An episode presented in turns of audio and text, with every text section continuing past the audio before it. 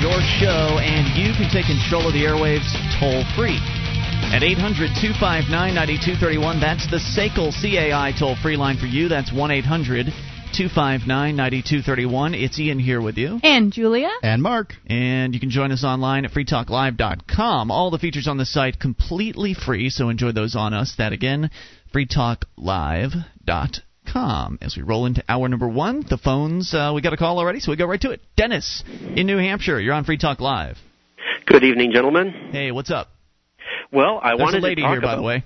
Oh, and lady. I, I wanted to talk about. You guys were talking last uh, last night about the smoking ban and how bad that was, and there are a couple of very positive libertarian things that happened in New Hampshire's uh, legislature that I thought you ought to be aware of. Well, One of them I know you guys know about is the seatbelt bill. That's right. We won the seatbelt bill. I heard it on the radio this morning at about 5 a.m. I was thrilled. and that was absolutely the work of a very committed group of, uh, by and large, I would say, free staters. Well, I've ha- I have to say that uh, you sent out uh, a bunch of emails on what to do, and I did the things you said. So What was Well, the you know uh, what was the vote on that, Dennis? It passed the House by a really slim margin, like seven. It, it, it passed by just seven votes out of you know, and a hundred people weren't even there that day.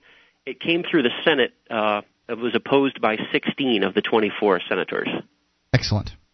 Well, Which it was- congratulations to uh, to the activists in New Hampshire. That's that's a bit of good news to counter the terrible news about the uh, uh, about the smoking ban from yesterday.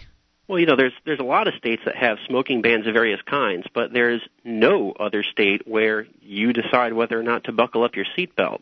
Yep, that's true. And let's And not something I wanted to and, uh, I wanted to the point ID. out about the seatbelt thing. Oh yeah, real ID we can talk about, but the, the seatbelt thing, it was really mostly free staters that were active on that. At least that's what a couple of the senators that I talked to told me. Hmm. Some of them guessed they smelled me right away. They said, "Oh, are you one of those libertarians that moving into the state?" And I said, "Yeah." How did you know? And they said, "Well, because it's you guys that are calling us on this." Interesting. But what's really interesting to me is that that seems to spark off a lot of normal native people when they heard about it belatedly. They said, "Oh my God, we got to do something about that." And it was really because we were really keeping our eye on it. Otherwise, it probably would have come and gone, and I'm not sure that people would have been annoyed in time to stop it. Right. You know, most people don't react until they have to start buckling up. By which time it's really too late. And you know, Yep. there's been so much talk lately about voting and not voting and all this and that, and I think uh, there are a couple of points that are missed. But one of them is voting is really a tiny thing that you do once every couple of years, and even if you don't want to give legitimacy to the system, as it were, hmm it is amazingly powerful. I mean, really, the reason that this bill was killed is because of a deluge of emails and phone calls that the senators got. Hmm. And that's as simple as you pick up the phone, or you, if you're not even, you know, going to do that, just firing off an email to just explain to another human being why it's not a good idea. So you're saying that that's an action that someone who doesn't want to vote or can't bring themselves to vote could actually take. I think so. I mean, you, may or may not want to vote, but would you be willing to, if some have a debate with someone who maybe is not as far along in understanding liberty as yourself? Mm-hmm. Would I mean, can two libertarians argue forever about some point, like abortion or whatever? Absolutely. Sure. Does it not make sense to get up and, and, and argue the point to someone who's actually going to make a difference on what the guys with guns are going to do? Yeah, I mean, I Really, wish they didn't have that power, but this, it certainly is. I mean, if you don't say something to them, then they're going to make the, uh, make up their own mind without that input, and uh, that's you know it's a valuable thing. Appa- apparently, it is making a difference. All of those phone calls. Absolutely. It makes a huge difference. And really, it's because we have hundreds of people all over the state that, that really makes that possible. Every single person in the Senate got a whole bunch of emails and phone calls where they go, geez, you know, the people really don't want this. And someone who's dedicated to the idea, who knows that this is, you know, a great way to use government's power, they're not going to change their minds. But typically, it's the, you know, 10 or 20 percent of the legislators that honestly could see it from either side. What do they do? If they're getting a, a bombard of phone calls and emails, they go, well, that's a no-brainer. I'll go with what everyone's telling me to do. Yep. Yeah, you know that's that's really true on anything when it comes to um, uh, even elections. Thirty percent, thirty-three percent of the people are going to vote um, Democrat no matter what. It doesn't matter if Joseph Stalin is running for the Democratic uh, nomination. If uh, and 33% are going to vote for Republicans, and it doesn't matter if it's Adolf Hitler that's running. It's that 33% in the middle that really make all the decisions in um, in America. Absolutely, especially in a state where the Democrats and Republicans are so mostly evenly matched, like in New Hampshire. I mean, mm-hmm. yes, the the Democrats quote unquote took the state by getting all three you know, two of the houses and the governorship. But in each case, I mean, the House is not overwhelmingly Democrat. It's Democrats by I don't know what it is, a bit, but it's not a huge, overwhelming amount. And the Democrats here aren't quite like Democrats around the uh, the nation, right? As I like to say, Democrats here own guns. A lot of them do, at least. Absolutely. Oh, hey, so uh, to- totally another. If we're going to talk about cool things that happened do y'all know about the civil unions bill that just got passed? Mm-hmm. Yeah, well, I think we have mixed feelings about that. Obviously, um, in the world where you've got a government that is involved in marriage, okay, then if a government insists on being involved in people's private lives, then it should grant that same those same level of privileges to uh, to gay couples. But uh, obviously, our preferred solution would be to get the government out of all marriage uh, in the first place. Absolutely, that's preferred. But given that you know, you're just not going to see that for a while. I think not discriminating against, I mean, not openly discriminating against a whole group of people. That's a good step forward. Well, I think that it's, I think it's good for uh, the Free State Project and for libertarians in general to support uh, civil unions, just because it sort of, it, it gives us, it, it keeps us from being far right wing Republicans type. You know, they can't label us that way um, when you support things like that. But I don't, I, I don't like the idea it that it still is an increase in government, isn't it? I'm not sure I'd say that. I mean, I would say that it's an equalization. I mean, it it's not going to feel like an increase in government if you're gay and want to have a life partner. No, I see where you're coming well, from. Well, it's gonna it's gonna feel um like an in, it's gonna feel like an increase in government if you're gay and you start um and you stop getting as quite as many job offers because employers feel obligated to are, are now obligated to give you the same privileges that they give uh, married couples and they don't want to. Hmm. So. Absolutely, that that is a conundrum, but certainly, I you know, on balance, yeah. it's going to feel a lot more immediate and direct. Like That's why we said mixed feelings. Dennis, know? I mean, I've I've seen and I've I've heard some of the New Hampshire so-called conservatives uh, their position on this is the civil uh, civil unions issue, and obviously they they're whatever it is they're they're anti-gay or whatever their reasonings are. They think the marriage is between a man and a woman, you know, all those cliches. Uh, so they're obviously against this decision, and I'm thinking, well, maybe since this um, civil union thing has been passed at this point, perhaps perhaps the fact that it exists now would be a good leveraging point for anybody that actually did want to come up with the uh, put, put put forth a bill that were to uh, is to repeal not just the civil unions but also New Hampshire state's involvement in marriage. Would this be something that politically could could be used as leverage to get the state out entirely? I think so. I one of the things I've really enjoyed doing the last few months is stirring up the hornet's nests among the uh, Republicans by mm-hmm. talking about dope and gays because it just you know I just love their reactions. Right. Um, but but but they are so. I mean, the ones who are against this are so viscerally opposed. I mean, they're let's be frank, they're homophobic in a way that tells me they might want something that they're not, you know, advertising yeah. themselves. Why? That's but quite an it, accusation. It's so visceral in these people that I'm not sure they're going to see anything rationally for a little while. But you know what? Hey, we're one of only four states in the union that allows civil unions, and we're the only one that did it without being driven to because of some court case. Right. It was done by the legislature without some some fear of reprisal from the courts. I'm proud something. of that part. Right, and I doubt. Um, I, I can't imagine this is going to stay on the front burner for these people. I can't imagine that they're going to wake up every single day and fume to themselves about how those gays can now get married. um, I think that they're going to forget about it, and then you know by the time the election comes around, it's not going to be an issue anymore because I mean it's not even going to be visible to them. They're not even going to know it's going on. Well, what what seems to drive these folks, and you know, I I have to talk to all kinds doing the stuff I do, is they're afraid that this is step one. And step two is going to be they're going to indoctrinate the children to become gay. Yeah, and then they're going to be gay sex in the streets. Dennis, thanks Which, for the call and keep up the good work. 800 259 9231. So it's good to have a little bit of good news coming out of uh, New Hampshire to counter the uh, terrible news about the smoking ban from yesterday, which hopefully we'll be able to overturn. Uh, more coming up. You can take control of the airwaves. This is Free Talk Live. Our archives, website, and podcast will continue to stay free, but if you think other people deserve to hear this show, consider becoming a Free Talk Live amplifier for just $3 a month at amp.freetalklive.com. Help free some minds. Visit amp.freetalklive.com.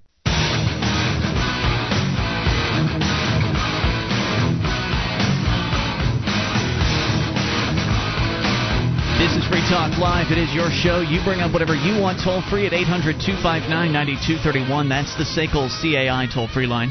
1 800 259 9231. It's Ian here with you. And Julia? Oops, and Mark. Yeah. Uh, you can join us online at freetalklive.com. All the features on the site completely free, and that includes the Shrine of Female Listeners, the dozens and dozens of ladies who've taken the time to send us their photo to prove they listen to the show. See what I mean by heading over to shrine.freetalklive.com, shrine.freetalklive.com. And SACL CAI has a full-orbed approach to account recovery. It's really three companies in one. They do collections, early out billing, and they purchase charged-off receivables. SACL knows the way they treat your customer reflects on you. Their staff is respectful they record every call and they have the best equipment money can buy, so your business is handled as efficiently as possible. See their banner at freetalklive.com or call 800 544 6359. That's 1 800 544 6359 for SACL CAI. Continuing the phone calls, let's go to Nigel in Texas. You're on Free Talk Live. Hello, Nigel. Hi. Hey, what's on your mind? Well, Dr. Kevorkian got out of jail today. Yes, he did. Congratulations! Uh, I don't. Congratulations to him for getting out because he was in there for what seven or eight years, something like that. Well, I'm pretty sure when he went in, I could count my age on my hand. So wow. It's, yeah, it's a shame that he spent so long in, but I'm sure he's the happiest guy around today. You know, at Yeah, 79 well- years old and finally free. Yeah, and I, I'm reading up on him, and it looks like he actually, you know, I didn't know about this, but it looks like he actually participated in some civil disobedience, doing Oh, what he he thought was right. Yes, Yeah. he did. He's a very, very uh, brave, uh, bra- very an inspirational guy, I think, to a lot of people, and uh, he's done a lot of good work. Yeah, Was that all you had to say, Nigel? that's that's all I got. All right, thanks for the call. 800 259 9231. That's good that you brought him up because I was going to talk about him anyway tonight.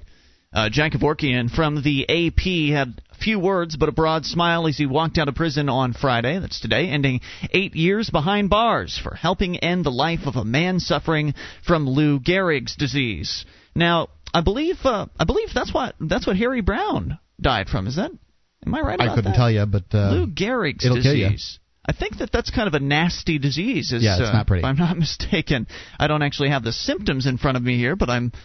I'll try to pull those up so we can so, sort of give you an idea of what this man was dealing with. Uh, but nonetheless, if you could pull that up, Mark, that'd be great. Or Working on it. The retired psych, uh, pathologist known as Doctor Death said his release felt wonderful. Felt uh, wonderful, one of the high points in life, as he paused near a van that was waiting to drive him to the home of friends in Detroit. Outside a gift shop across from the 25-acre prison grounds, they actually have gift shops at prisons. must be a nice, pretty nice prison. Get yourself a T-shirt on the way out. Do, do you get a free uh, flamingo, uh, free tchotchke when you leave? About a dozen people stood in a show of support. The group held signs bearing such phrases as Jack, we're glad you're out of the box, and Dr. K on his way.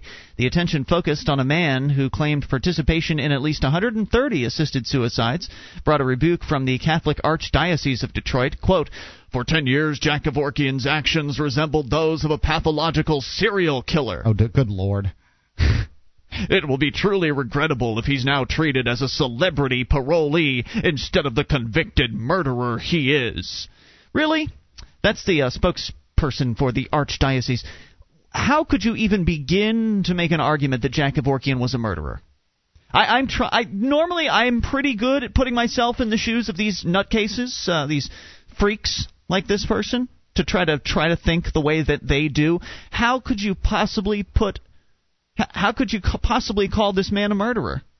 You don't. It's not murder if someone has consented to die. Well, I don't understand that. It it is from a legal stand. Murder is a is, is a legal term, and it is from a legal standpoint. I mean, you know, the the the, legal system co-opted our uh, common law system, and that's the way they were able to do that. And now now they define it much more rigidly because I don't think that. Uh, you know, throughout time, that uh, So you're saying- killing, putting someone out of their misery that asked you to would be considered murder. so you're saying that uh, the legal definition of murder is different from the actual definition of murder, which wouldn't surprise me. I mean, have you actually read the legal definition of murder, or I I have read it before. I couldn't Right. quote it to you. So um, you're saying that the legal definition of murder is basically taking somebody's life, Um, re- regardless of their consent. Right. Well, didn't Jack Kevorkian set up a uh, a system where the individual was able to essentially take their own life, but basically he gave them the the necessary poison or pills or whatever it was? Didn't he have Well- like a button that they would press that would administer? the- Generally, that's so. In this particular case, he actually um, helped the guy. right. There was one case because he was in so This is much the one, pain. right. He was the guy was in so much pain that uh, Jack pressed the button for him, basically, right? Correct. And that's that's the one they got him on. So Lou Gehrig's disease is a, a fatal disorder, usually fatal, that attacks the nerves and muscles. Okay. They- And um, yeah, they they sort of shake and that kind of thing. okay, gotcha. Symptoms include tripping, dropping things, abnormal fatigue of the arms and legs, slurred speech, muscle cramps and twitches, and involuntary periods of laughing or crying. Yikes. Well, for 10 years, Jack Kevorkian's, uh, they again claim he's a murderer. The 79 year old Kevorkian, wearing his trademark blue cardigan and striped shirt and tie, spoke only a few words to reporters after leaving the prison. As he got ready for the ride home, 60 Minutes correspondent Mike Wallace got out of the van and embraced him.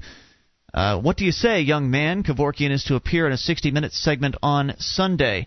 Inmates at the Lakeland Correctional Facility, about 100 miles southwest of Detroit, have been waiting for a glimpse of Kevorkian while reporters greeted him on the outside with questions. Why? Why were the inmates wait, waiting for a glimpse? Wasn't he in there with them for nine years or something? I don't know. Throughout the 1990s, Kevorkian challenged authorities to uh, to let's see, make his actions legal or try to stop him. He burned state orders against him and showed up at court in costume.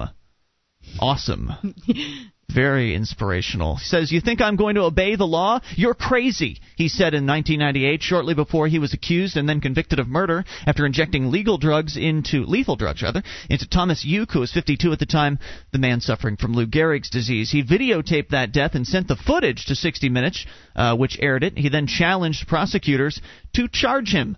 He was convicted and given a 10 to 25 year sentence for second degree murder. He earned time off of his sentence for good behavior. He was out after eight years. Uh, a copy of his parole notice shows he must pay a $600 supervision fee and a crime victim assessment of $60. Crime victim. Now, where's that money going to? I don't Not know. the victim, I imagine. no, the, the victim's dead and dead. asked to be killed. Kevorkian is expected to move, uh, blah, blah, blah. He has promised to never help with another assisted suicide, though his views on the subject have not Well, changed. but They were they're reporting that, but he got parole. Okay, he was paroled, Mhm. which means what? I, what are you going to say when you're sitting in front of the parole board? You have the option of staying in prison by standing by your principles, or um, you know, You think he is saying go whatever it kill takes. people? I'm not saying that he is or isn't. He's probably Uh, had about enough of jail, I think, at this point. He probably has, but remember, um, he went to jail for that one particular incident. He beat his cases every other time. If he just uh, manages to do, uh, you know, to help out people that can can push the button themselves, then he'll still be able to help people. And I hope he does because uh, I think what Jack Kevorkian is doing is a valuable service. I don't know much about the man personally, but anybody with enough courage to stand up against the law and do what they think is right, I think I think Jack Kevorkian's right up there in the uh, the ranks with Gandhi and uh, Martin Luther King Jr. and those types of people, Russell Canning and all of them. Well, I'd have a difficult time uh, arguing with you about uh, Dr. Kevorkian being a hero. What I'd like to hear from you, though, is if you are somebody that thinks Jack Kevorkian is a murderer, I would like for you to explain that to me. Really, please. 800 259 9231. How can that even be considered murder? Helping someone die who has explicitly requested and consented to killing themselves. I, I don't get that. Can you help me understand? 800 259 9231. This is your show. It's Free Talk Live.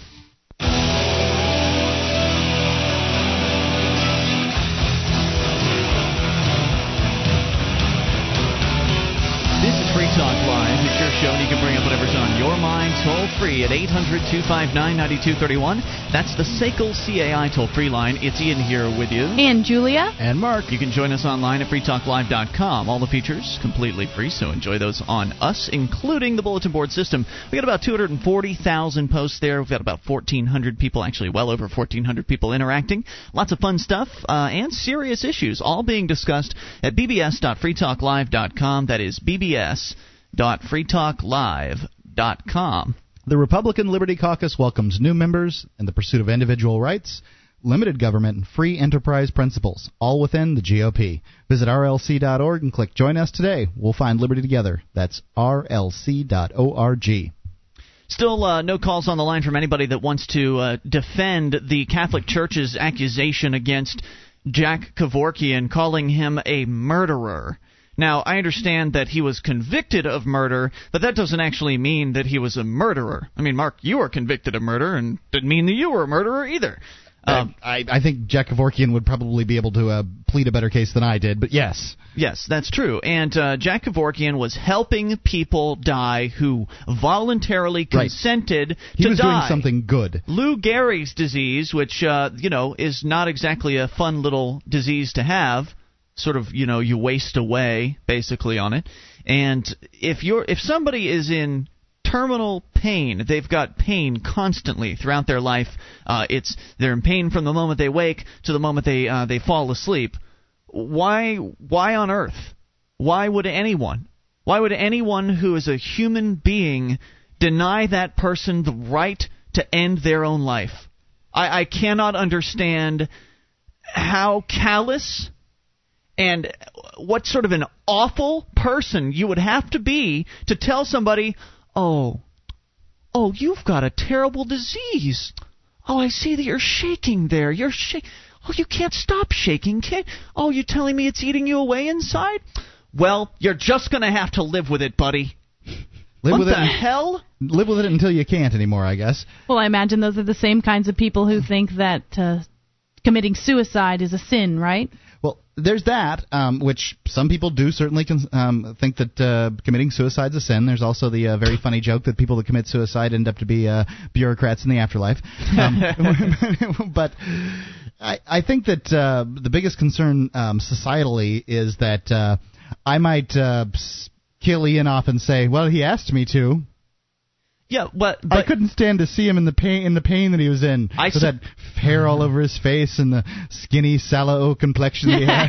I just couldn't see stand to see him in that, that kind of condition any longer. Yeah, I suppose Big you could, mouth and everything. I suppose you could say something like that, but I bet Jack Kevorkian probably had, you know, a signed, notarized document from No- the individual. A notary certainly would help in that Right. particular I, I. I would bet he probably covered his bases on this. And I imagine there's also medical records of the disease that this guy really had. So Yeah. it's not like he just killed Ian and then tried to Right. cover it up. Yeah. Uh, so I still want to hear from somebody that is going to take the Catholic Church's position. I mean, there got to be a lot. I mean, what, 33% of America Catholics or something like that? There's a lot of Catholics out there. Maybe it's 33% of all Christians. I don't know. But there's a lot of you out there. And I'm sure that non-Catholics feel the same. I'm sure there are a number of non-Catholics that feel the same way. That feel that Jack Kevorkian's a bad, bad man for helping people end their lives. How dare he? They should have to go and put a shotgun in their mouths. I mean, Like that's nicer. Right, because if you're in uh, if you have a chronic disease and you're terminally ill and you you've got pain at all times and you can't get help through legitimate channels, a la Jack Kevorkian or through your doctor, whoever he might be, then if you w- still want to end your life, I mean that's why you went to Jack Kevorkian in the first place was because you wanted to end your life. Then you're going to you're going to find a messier way to do it. Right, you can do it, and really, what this does is it just makes it easier on the um, the family. You know, Sure. that way they don't have to come in and clean up the mess and find you in that condition or anything like that. Right, it's much more dignified. Right, it's ve- it's it's more more dignified. It, you can say goodbye to everybody Right, and the that casket kind of thing. can be right there. The funeral guys. I mean, You know, everybody can be open casket, the whole thing, and just Right. push the button and off you go. it seems to me to be a, a very sensible thing and the right thing to do to allow individuals to decide when they want to die. Mm-hmm. Are we or are we not in control of our own lives? It seems to me that the answer we are not. Yes, it seems that the answer is we aren't. Uh, and it's not just from it, it's it's not just the laws against suicide that indicate that. Obviously, the laws against uh, drugs, the laws against what you can put into your own body, the laws against what you can do with yourself and your property. We we really we really don't own ourselves. The, the law decides what we can, can and cannot do. The law gets to determine whether or not uh, we can live in this condition of constant pain, as many people uh, do. I really want to hear from somebody. 800 259 9231. I don't think you're going to get somebody on I guess one. I'm not.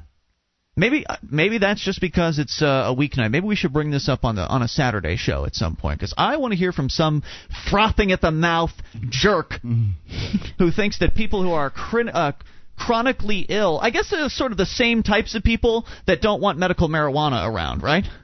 Because there are people who also Oh. have uh, some serious pain. They may not have the the chronic illness that uh, the Lou Gehrig's disease guy guys have, uh, but you know they, they're still in pain, and they find that marijuana helps relieve their pain. Or in the case of AIDS or cancer patients, they find that it helps them keep their medications down. But no, it's an illegal drug. We can't have that. That would send the wrong message. No, I don't think so. I'm certain that my wife, um, if if she were here, would uh, disagree with uh, putting Kevorkian in jail, but agree that marijuana should be illegal. There's Medical be some- marijuana? Medical marijuana. I'm certain of it. There's got to be some crossover, though. I'm sure that between there those is some crossover. Let's go to the phone. People that know better than you. Talk to Neil in California. You're on Free Talk Live. Hello, Neil. Oh, hello, guys. Hey, what's on your and, mind? and girl. Um, anyway, um, yeah, I wanted to uh, talk about the definition of murder. Mm-hmm. Um, I, I read an article that uh, uh, none other than uh, David Friedman uh, wrote a while back, and he was uh, talking about the uh, the example of uh, you know private law and private enforcement, the the historical example from uh, uh, medieval Iceland, Mhm. and um, he uh, and he was uh, saying that there was uh, that they made a distinct difference uh, between murder and killing. Mm-hmm. And um, the the difference was that if uh, killing uh, w- uh, could be uh, uh, upheld in a court, where if somebody uh, you know uh, killed somebody else, they would go up to uh, the nearest house that they could find, rap on the door, and and tell them that well you're my witness, let's go to court. Um, and uh, a murder, on the other hand, the definition of murder was uh, that you killed somebody, but then tried to cover it up Hmm. and uh, so so obviously there was some type of bad uh, uh, there was some type of uh, wicked motivation behind that, which would then make you an outlaw, and then the you know private uh, enforcement would then come after you. Yeah, I can see that- that difference there between killing and murder. It sort of Right. sort of makes sense. Well, I, I, it, if that's the only criteria, obviously the, uh, the the smart killers would be going to people's houses and saying, "Hey, you're my witness." Um, you know, obviously, if you're going to do Don't- something like uh, a situation, Kevorkian would took steps in order to uh, make it so that uh, he wasn't doing the killing um, in most cases, and uh, you know, I I don't think Kevorkian should have gone to jail at No all. way. And uh, but I think from a uh, legal standpoint, you, you do get into a kind of a sticky area. You got to be kind of careful, and that's about it. Any other thoughts for us, Neil? Um, well, I, I I think that a, a a mass majority of your audience is on your side, so it's going to Yeah. probably be a little difficult to find. I don't know why he's pounding for it tonight. He's not going to have any luck. You never know who's out there listening. We've got uh, other stations on board. Anyway, nonetheless, Neil, thank you for the call. We appreciate it. 800 259 9231. Uh, let's continue with the calls here. Andrew in Washington on the amplifier line. Hello, Andrew. Uh, hey. Hey. What's up? Um, well, I can sort of speak to the uh, murder issue here because at one time I was Catholic uh, because I was raised that way. Okay. And uh, You're an ethnic the- Catholic. Yeah, well, I'm agnostic now, but yeah. Um, but the reason why the church um, has problems with um, assisted suicide. We'll is- find is- out in moments. Hang on, Andrew. 800 259 9231 is the toll free number, the SACL CAI toll free line. Andrew, former Catholic. We will uh, find out. Go ahead and put him on hold if you would, please. Julia is running the board for the uh, the first time tonight. Anyway, Andrew's It's going a lot better than if I was running the board. I can assure yeah. you of that. We are. Uh, we've got Andrew coming back with more on your calls as well. It's Free Talk Live. Would you like to help others find Free Talk Live? You can help us advertise, market, and promote the show at amp.freetalklive.com. Consider becoming a Free Talk Live amplifier now for $3 a month and get some cool bonuses at amp.freetalklive.com.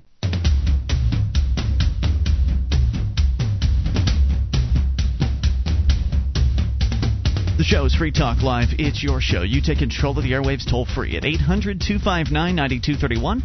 That's the SACL CAI toll free line. Ian here with you. And Julia. And Mark. And you can join us online at freetalklive.com. All the features on the site are completely free, uh, so enjoy those on us. Though we do ask for your voluntary support. If you like the show and you want to help us out, then place your bid on our auction right now. Head over to auction.freetalklive.com. You'll find that we're auctioning the fourth banner on our website. You get the fourth banner from the top for an entire month site wide at freetalklive.com. Advertise virtually anything your favorite organization, your business, your product, uh, whatever, your band. Uh, go to auction.freetalklive.com, get the details, and place your bid. That's auction.freetalklive.com. We've been talking about uh, Jack Kevorkian during this hour and how he was released from prison today, thank goodness, after eight years of unnecessarily suffering at the hands of the state for, well, relieving people's suffering.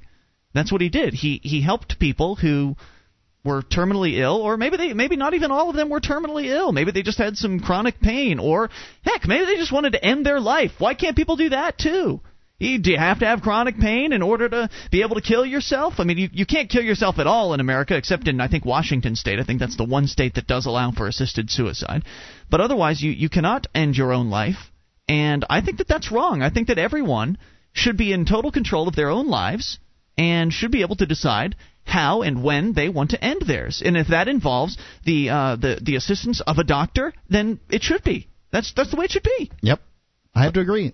As far as I'm concerned, even if you want to end your life for no good reason at all, you should be able to do so. I I can't say I support it, but The Catholic now the Catholic Church has come out and attacked Jack Kevorkian, calling him a murderer. And we actually have Andrew on the line here, who is a, a former Catholic, was raised a Catholic. And Andrew's on the amplifier line, and you wanted to kind of fill us in as to what, what's their rationale? How do they, how do they how do they draw the conclusion that a man like Jack Kevorkian is a murderer? Yeah.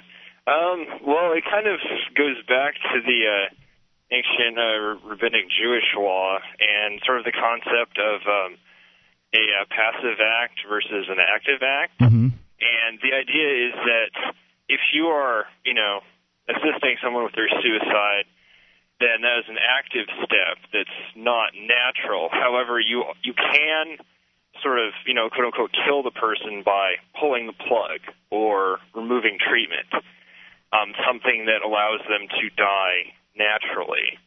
Um, and that's sort of the idea behind it. But if you're, you know, killing someone in a more active way, like, you know, uh, injecting something into them or, you know, suffocating them or something along those lines. So, so that's against legitimate. basically their position would be that's against God's wishes if you take an active role in that sort of thing. Well, mm, indirectly, it's more messing with his plan, not necessarily whether or not In he that case, likes so- it. why are Uh, well, I was going to say, so if you die in a in a horrible fire, was it God's plan for you to die at 20 in a horrible fire? yes, it is. That's what. Uh, that's, maybe. Or the, the cop out is that you don't know. So Sounds like You a know. pretty uh, spiteful and horrible God, well, if you now, ask me. Now, my question was going to be if it's if it's okay to pull the plug on somebody who's on life support because you know, well, God would naturally allow this person to die, so therefore that's part of the plan. Then isn't it interfering with God's plan when you put someone on life support? Shouldn't the Catholic Church, by that logic, be against all sorts of forms of medicine? Wouldn't that be interfering with God's plan? Uh, yeah, it probably would. I mean, religion is subjective, and you can make it say whatever you want it to. Right. There's no Uh, logic to it. Absolutely right. Andrew, any other thoughts for us tonight? Yeah. Um, just since we're talking about death, um, that violent guy that keeps calling in uh, this week, Mhm, which is what I Tom. originally called Tom. Yeah. Um, sort of the term for those kinds of guys in uh, the field of uh, operational security is um, agent provocateur. Mm. Yeah, that's why I suggested the other night that he might actually be a federal agent. Because um, it- when you when you describe agent provocateur, what is uh, what does that mean? Well, it means um, kind of where you're hinting at, which is that you know somebody who's you know law enforcement wants to get an organization that they're you know suspecting of doing something they don't like to take some sort of drastic, usually violent action Mhm. by kind of riling them up. So that they'll have an excuse to crack down on the organization. Right. They they put a plant basically into the organization, and that individual goes in there, stirs them up, and encourages them to become violent, encourages them to break the law, so that way they'll you know they'll be right there waiting for them when they actually do break the law. And in fact, we've seen examples of agent provocateurs um, in use, um, not just not just in um, the in political parties they're done there, but also uh, peace movement. At, also in rallies, like mm-hmm. at uh, at protests where there are people at a peaceful protest. They'll put a cop in plain clothes, and he'll go in and start you know messing with people, and a, the cop in plain clothes will go up and shove another cop or or something like that. Give people a you know to, to try to encourage them to lash out, and therefore the cops have an excuse to crack down and that sort of thing. You're absolutely right. In fact, we actually Tom in New Hampshire is actually on the line. Would you like to talk to him? sure. Let's bring him on. It's Tom in New Hampshire. You're on with Andrew. Yeah, I I got a question for you. See, I got some new material here today. Cause Andrew, you are breathing you in the phone. Back material. off. I, uh, okay. Uh, how many children you reckon are going to be starting kindergarten in New Hampshire this fall? Wow, that's Take a good a question. Um, ten thousand. How long have we been fighting the war in Iraq? Four years and you guys live in Keene, New Hampshire, or thereabouts. So that means Paul Hodes represents you. Uh-huh, Sounds so right. Called. Doesn't represent me yeah, personally. that's what I was just gonna say. Okay, see, I you fell for two of them. I'm not waging a war in Iraq, and you're not waging a war in Iraq. So how Ah. long have we been wait, fighting a war in Iraq? Okay, always speak of the federal government in the third person. Okay, they do all this stuff. We're not doing all of this stuff. That's true. And how many children are going to be starting kindergarten this fall? Well, most of them are going to be starting kindergarten in the summer because the first day of school is during the summer. I see. Very tricky, Tom. Tom, you're on the line with Andrew, and uh, Andrew has basically just called you out and suggested that you're an agent provocateur. What do you have to say to that? Uh, that's inaccurate. Just like a lot of stuff that the enemies of liberty say, and a lot of stuff that you know, just like you know, I tripped you up on the kindergarten issue there. We say stuff that's inaccurate ourselves. I mean, you you caught yourselves with the Paul Hodes representing you people. He doesn't represent me either. The correct way to say that is, I live in his district. Hmm. Okay. He doesn't represent the second congressional district. This is he was elected in the second congressional district. It's a good point. Okay. Words words are important, and I agree with you on that one, Tom. And and I try to catch myself when uh, whenever I u- whenever I accidentally use the term "we." We're all indoctrinated by the state and in the government schools to this collectivist mentality, and it's just it's really bred into us uh, to to use terms like that. So we do our best to try to catch ourselves. You just did another faux pas. You agreed with me instead of agreeing can't with the you. thing that I said. Okay. Actually, the Seems a little too technical there, correct. Tom. The practice of agreeing with somebody breeds a reluctance to agree. Once a person has said a bunch of other stuff that you disagree with, then you're reluctant to agree with them. But uh, a line of reasoning that is independent of its authorship, it cannot be refuted by anything you can say about its author, such as other comments. The validity of the Pythagorean theorem does not depend on the credentials of Pythagoras. or Pythagoras, right? you see, uh, what I'm getting at there is you get enemies of liberty debating with you, and they uh, at, use the ad hominem attacks, trying to they can't attack what you said because it's absolutely accurate. So they just get angry at you and call you uh, some kind of idiot or some kind of communist. I bet you have a communist flag in your house. They make something up because they can't find flaw with you. Even if a flaw in you, I mean, finding flaws in me, that should be the easy part, but they can't even do that. So they try to attack what I'm saying by uh, finding fault with me, which of course is inaccurate, like trying to say you're rebutting the Pythagorean As, theorem. as soon as somebody brings out an ad hominem, which is an attack against the man, it's a personal shot. Um, you know they got nothing. You know they have absolutely nothing to rebut your points with, and uh, so they're resulting to uh, insults basically at that point. Yeah. Now, when uh, we say the the will of see the enemies of liberty call it the will of the people, and it's actually the the will of the vast majority, as if to imply that the cocaine dealers themselves consented to it because the people support that law, and they omit that the the cocaine dealers who are being arrested uh, did not innocent victims of asset forfeiture. Here's another one because uh, the little old lady who paid off the apartment house and now they're stealing it because one tenant was selling cocaine is an innocent victim. Yep. The cocaine dealer who's driving a truckload of cocaine into the country and they steal the truck, that's an innocent victim too. Absolutely right. Those people were just doing business, and uh, and I think it's an outrage that people who have their tenants uh, caught up in drug uh, drug busts. Right. Are, it would be outrageous if it would be outrageous if the cops confiscated a beer truck. By the way, thank you for the call, both of you. Uh, we appreciate hearing from both Andrew and Tom. 800 259 9231. I think it's important, and I appreciate Tom holding our feet to the fire on that one. It, it really is important to eliminate the collectivist words from your repertoire. We are not in Iraq. They're in Iraq. The United States government. I'm not part of the United States Right. government. I'm in New Hampshire, just so I- in case you wondered. I want nothing to do with the United States government. Hour number two is on the way. You can take control. This is Free Talk Live.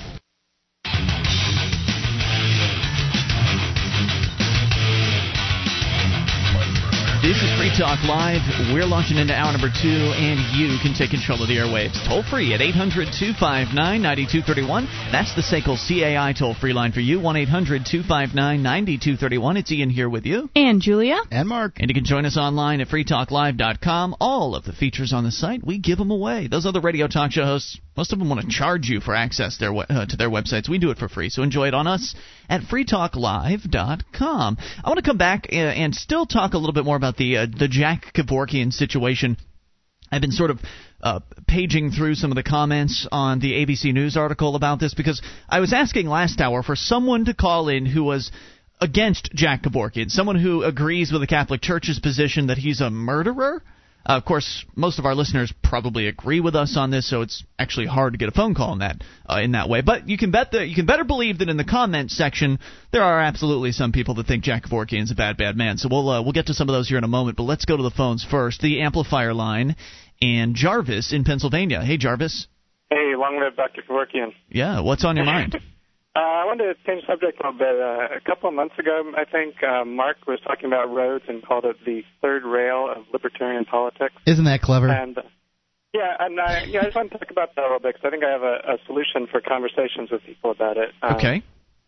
And uh, I, first, you know, I, I do agree that this is you know one of the sticking points that um, you know I often have with the conversation. People say, you know, In many cases, it's road- right. In many sorry. cases, it's the first objection that will come up when you uh, when you proffer a libertarian argument.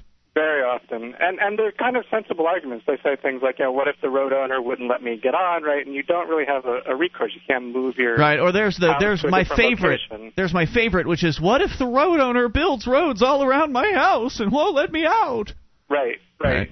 And so I wanted to add another issue that's very similar. Um, uh, that I would also think has has kind of the same objections that people have, and that's zoning. You know, a lot of people complain, you know, what if someone built a gas station right next to my house, or a chemical plant, or, Or a all these, dump. you know, crazy, crazy ideas. Right. Um, and it's the same problem. And I think the source of the you know difficulty in people's heads is that you kind of there's a natural geographic monopoly on where you live. You can't very easily move your house to the next road over. Not like you know if you want to change which restaurant you go to, say you they have a smoking section or not a smoking or whatever. You know, it's very easy to go to a different restaurant. Right. It's very hard to go to a different road.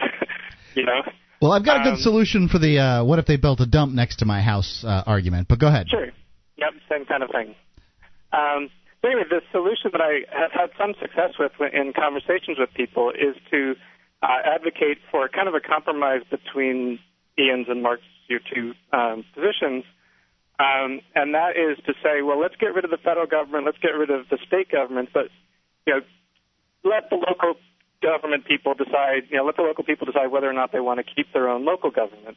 And so if you want to live in a place that has zoning, that has roads, that has even, you know, public schooling and police departments, whatever, that's fine. That's all local stuff. You can live there. Uh, people who maybe want to experiment with, you know, no police, you know, private police, but, you know, maybe uh, publicly owned parks and roads and, you know, not zoning, you know, whatever. You can have all different towns that have all different levels of aggression, Right. levels of, of force.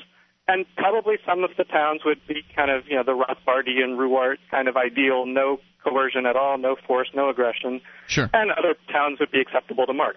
So, you know, and, and that's had some success with me in, in getting people to not be quite so scared that I'm not taking away things that really they have these emotional fears of about roads, about zoning. Yeah. Well, now what I use in that particular instance is I uh, mentioned Houston. It's one of the top ten largest metros in the United States, and it has no zoning laws. And contained inside of Houston are other municipalities, um, even inside the you know the greater Houston area, are other municipalities that do have zoning laws.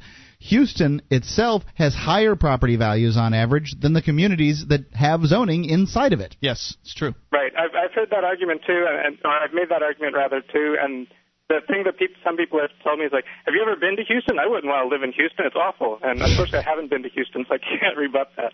Well, but I mean, a big city. Well, well, but but, fine, but the, you know? the argument to that would be yes. Well, um, it's still one of the ten largest metros in the United States, Sure. meaning that a lot of people do want to live in Houston, and the simple fact that you don't want to live there doesn't. I mean, I, I, I I Doesn't can mean see- that zoning is necessary. Yeah, Right. personally, I wouldn't Well, want to that's- live anywhere in Texas. And there are no Well- dumps next to, next to people's houses in Houston uh, because residential property is more valuable than other types of property. right. Yeah, like Uh, you're going to but want to go into a gated people who- neighborhood and uh, Buy you know, up all the lots into and- a dump. Uh, right, th- th- that's exactly what you want to do. It's absurd. Yeah. No, it is absurd, but I think yeah, the people that make that argument about Houston can yeah, you can rebut that and say, well, fine, you know, if you want to live in a place with zoning, you can. That's a local issue. There will be some cities, some towns that will have zoning. I would like to live in one that doesn't, like Houston, like you know, hopefully lots of other places that would develop if we got rid of the the larger government.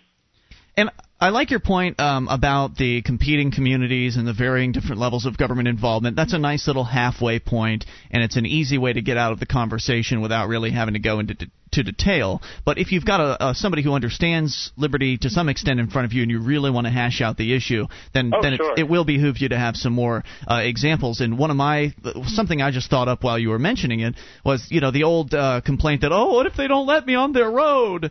Well, okay. Well, d- how many people does Walmart not allow come into their uh, to come into their place of business? There's a few. That, well, the only way you would uh, would not be allowed into Walmart is if you'd gone into Walmart and you know broken some stuff and been drunken and uh, you know Made a big Shoplifted. shoplifted or molested another cu- customer or did something awful, uh, then they would say, okay, well, you're not allowed back in our store. Similarly, if you were on someone's private road and you uh, destroyed their property or were a reckless danger to the other customers, then yeah, they, they wouldn't allow you back on that road, but they'd have good reason for it. So, are you going to give them good reason to kick you off their roads? Because if you aren't, then they want your business. Look, I've Well, had people mad at me before that didn't have good reasons. Okay, and you know, if you have a private owner of a road, it could be one guy with a vendetta against you for whatever reason it is. Whether then it's get because- yourself a gyrocopter. what it- whether it's whether or not you have a uh, black wife or um, you know whatever. Yeah, that's Yeah, someone made the argument to me, well, what if you know Pat Robertson buys up all the roads and won't let any atheists on? absurd. It's absolutely well, it is absurd. But that's you know, so you can say, well, fine, I'll I'll go live in a place that Pat Robertson hasn't, you know. Yeah, I wouldn't want to live anywhere whatever, near but- Pat Robinson. So Robertson, Robertson, Jarvis. Any other thoughts for us? Uh, no, that's it. Thanks for the call. We Thank appreciate guys. it. 800 259 9231. You can take control of the airwaves. You know, it's amazing how the roads issue comes up again and again. And That's why I say, you know, just look. People understand taxes; they don't have a problem with taxes. I know that taxes are forced and all that stuff. Just say only gasoline tax should go for roads. Yeah, I understand Easy. that. It's certainly a smaller government position, and yes, getting the federal government and the state governments out of roads would certainly be two steps in the right direction. But the fact is, the marketplace can handle any product and service better than the government can. That's why the government. Uh, that's why in many uh, cases the government contracts out their road business because it's just more efficient that way. I use Jarvis's technique actually all the time when somebody mentions the road. I basically just, like he said, bring up the point that, well, if you want to live where zoning is, that's fine and dandy, but why should you have to force me to obey all these silly rules? I don't want to. And most people can agree with that fairly easy. They don't have a problem with that. Well, right, because if you frame it in terms of forcing, then in naturally people are going to shy away from it unless they are authoritarians, true blood, you know, true authoritarians. Then they'll say, "Oh yeah, I would never want to force you to. I wouldn't. No, of course I wouldn't force you to do mm-hmm. that. That's the government's job." 800 259 9231. So, we're going to talk about uh, Jack Kevorkian here just a little bit more because I actually found one person on the, uh, the ABCNews.com comments list that is anti Jack. And this person says, What he is trying to do is to play God. God will decide when it is time for us to die, and he, capitalizing the he, the real Christians. Uh, he alone will decide that. Suicide is a sin, and nothing will convince me otherwise. Well, uh, no, God's not going to decide when I die. If I decide when I die before that, you know, th- then you're sinning. but, but, but no, no, no. a sin. But you either either God's all powerful or not. Well, he's all powerful, but he's hands off. Well, he's uh, sitting ha- there if he's watching. ha- if he's hands off, then why did he create sin and then put me in the the, the, the world full of sin? To tempt you.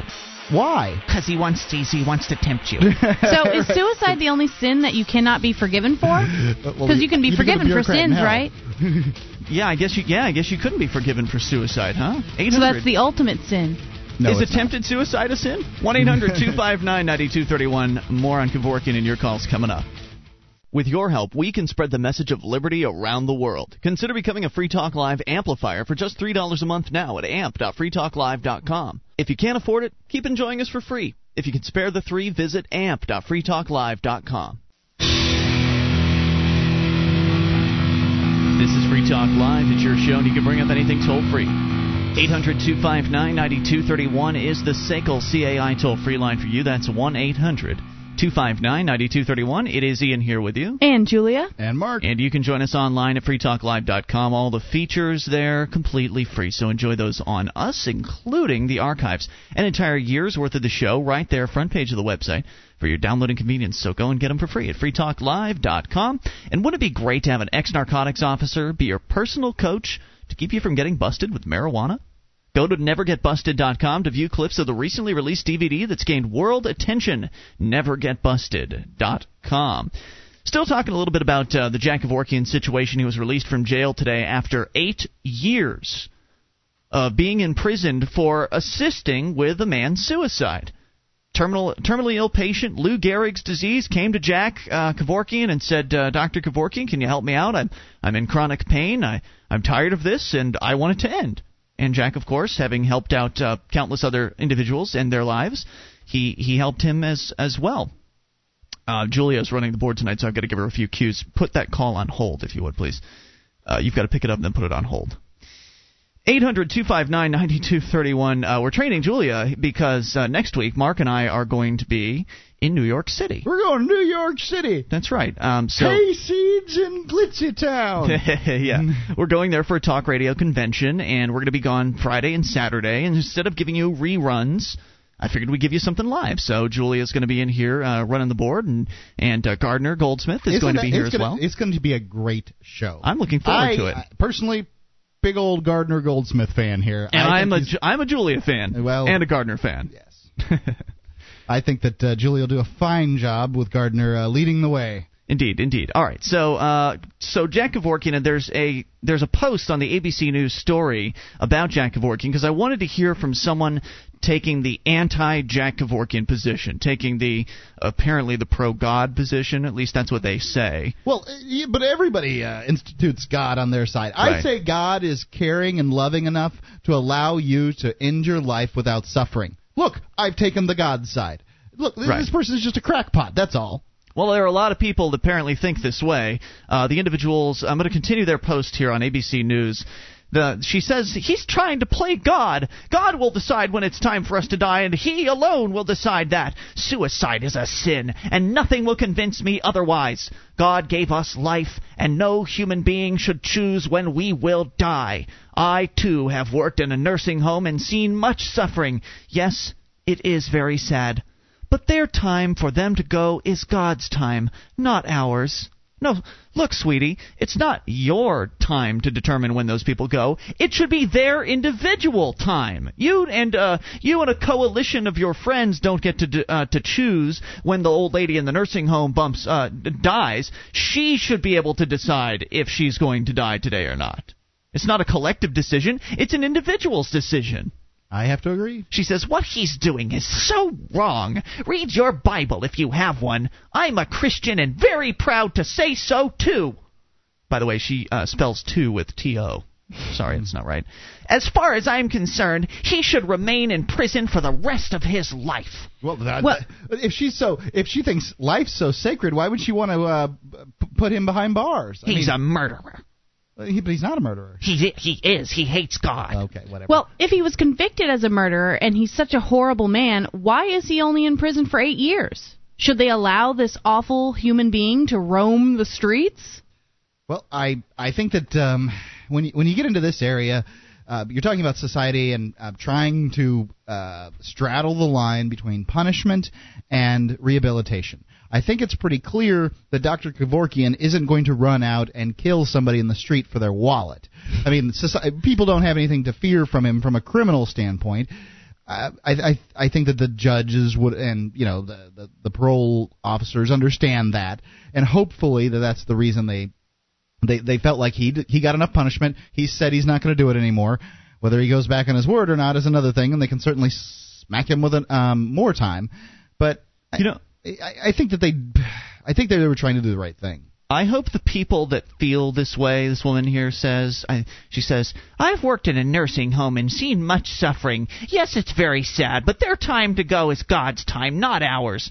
I hope you come down with something awful. Well, I hope that when you get older, you have something worse than Lou Gehrig's disease, and you just waste and rot away, and you just feel terrible every single day of your life. And I hope that one of those days you come to understand exactly what these individuals who've decided to end their lives, uh, how they were feeling. I really, I wish that upon you, you bitch. Well, I I wouldn't wish that upon anyone, but um, you know, it happens to people, and to to try to make their decisions for them based on some kind of weird religious uh, belief that you have, whether that religious uh, belief is held by many people or held by few, it doesn't make it any more um, unfounded. Yeah, how dare you? Who do you think you are? Being able to determine for someone else whether or not they get to live or die. I really, I really just find that to be despicable. Absolutely sickening to me.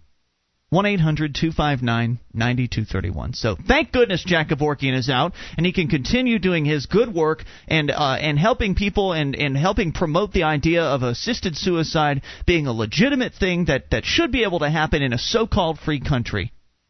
Let's continue with the calls here. I believe we have somebody on the line. It is Nick in New Hampshire. You're on Free Talk Live. Hello, Nick. Hi, guys. Hey, what's on your mind? Uh, well, I wanted to talk about um, safer cigarettes.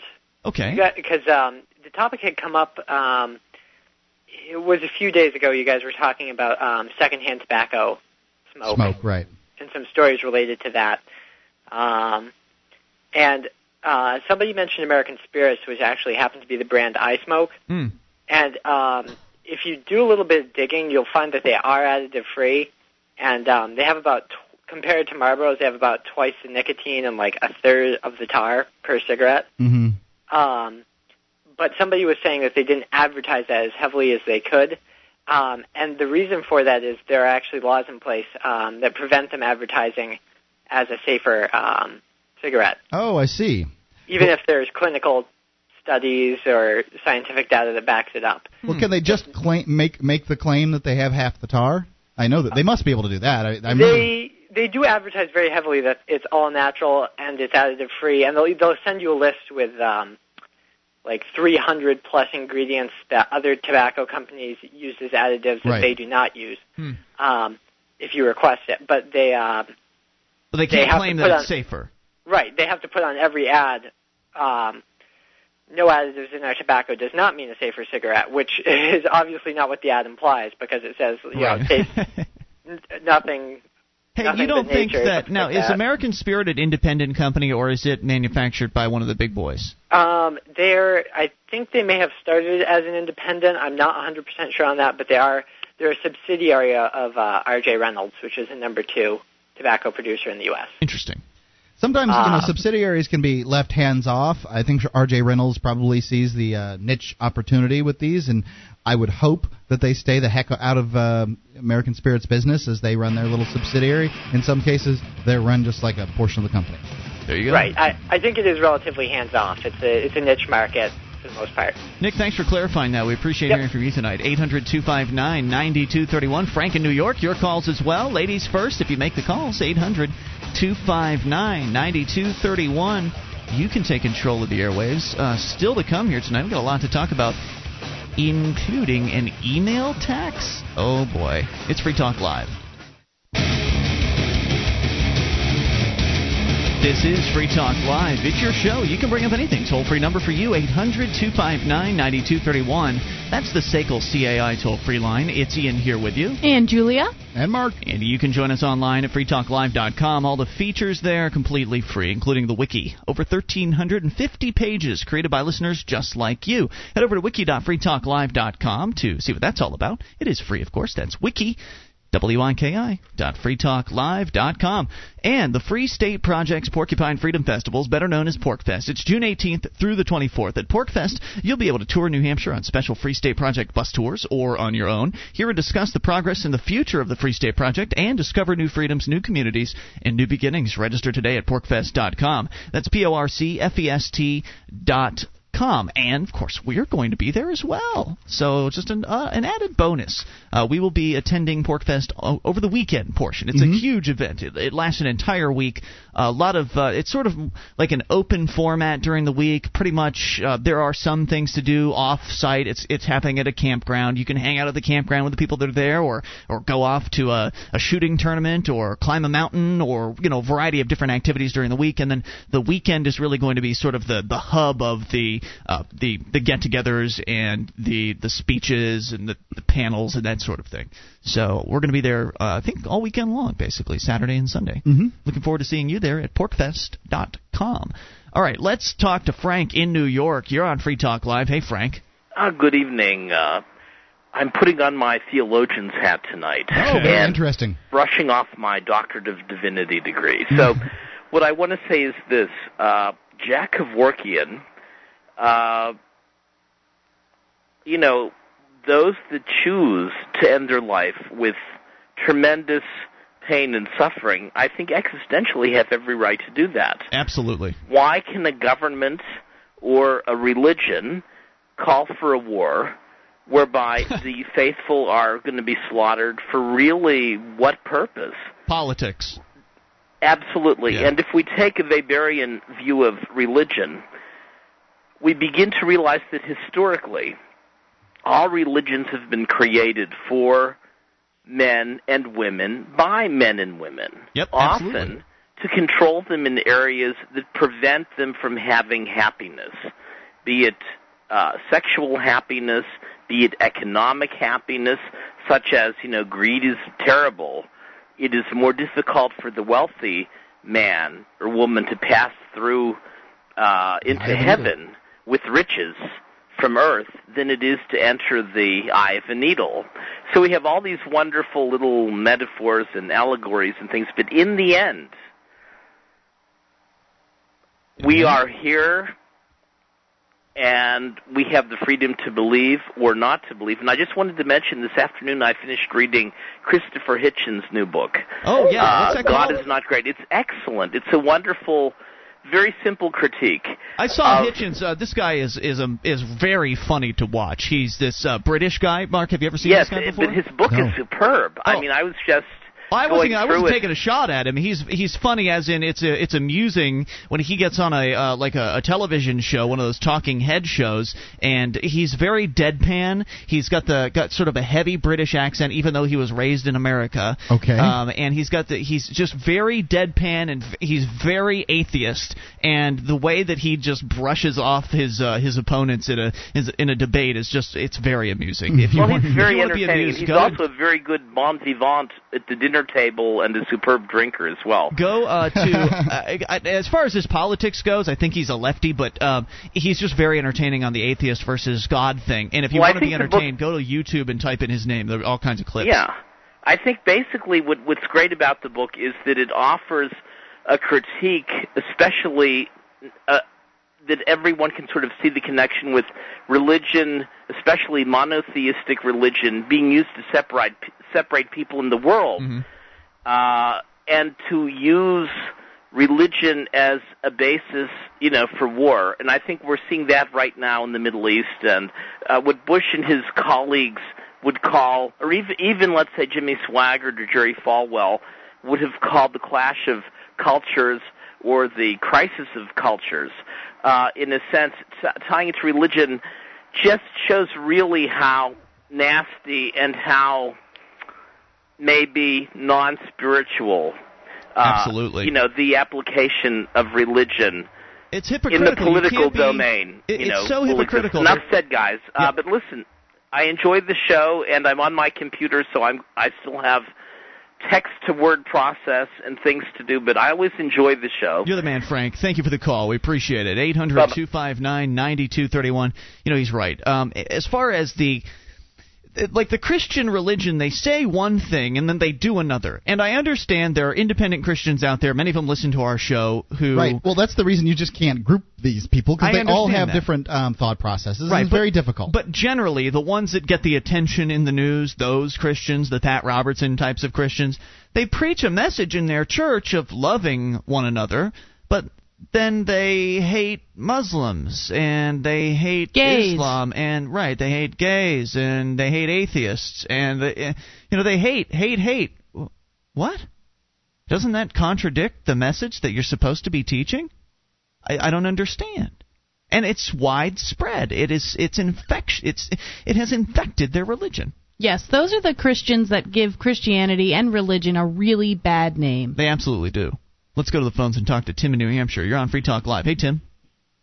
Hey, uh, I I I was uh, reading the Constitution the other day, uh, the state Constitution for New Hampshire, Mm-hmm. and there is Article 6A of the second part of the Constitution restricts the use of revenues from from. Uh, well, here, let me just read it for you.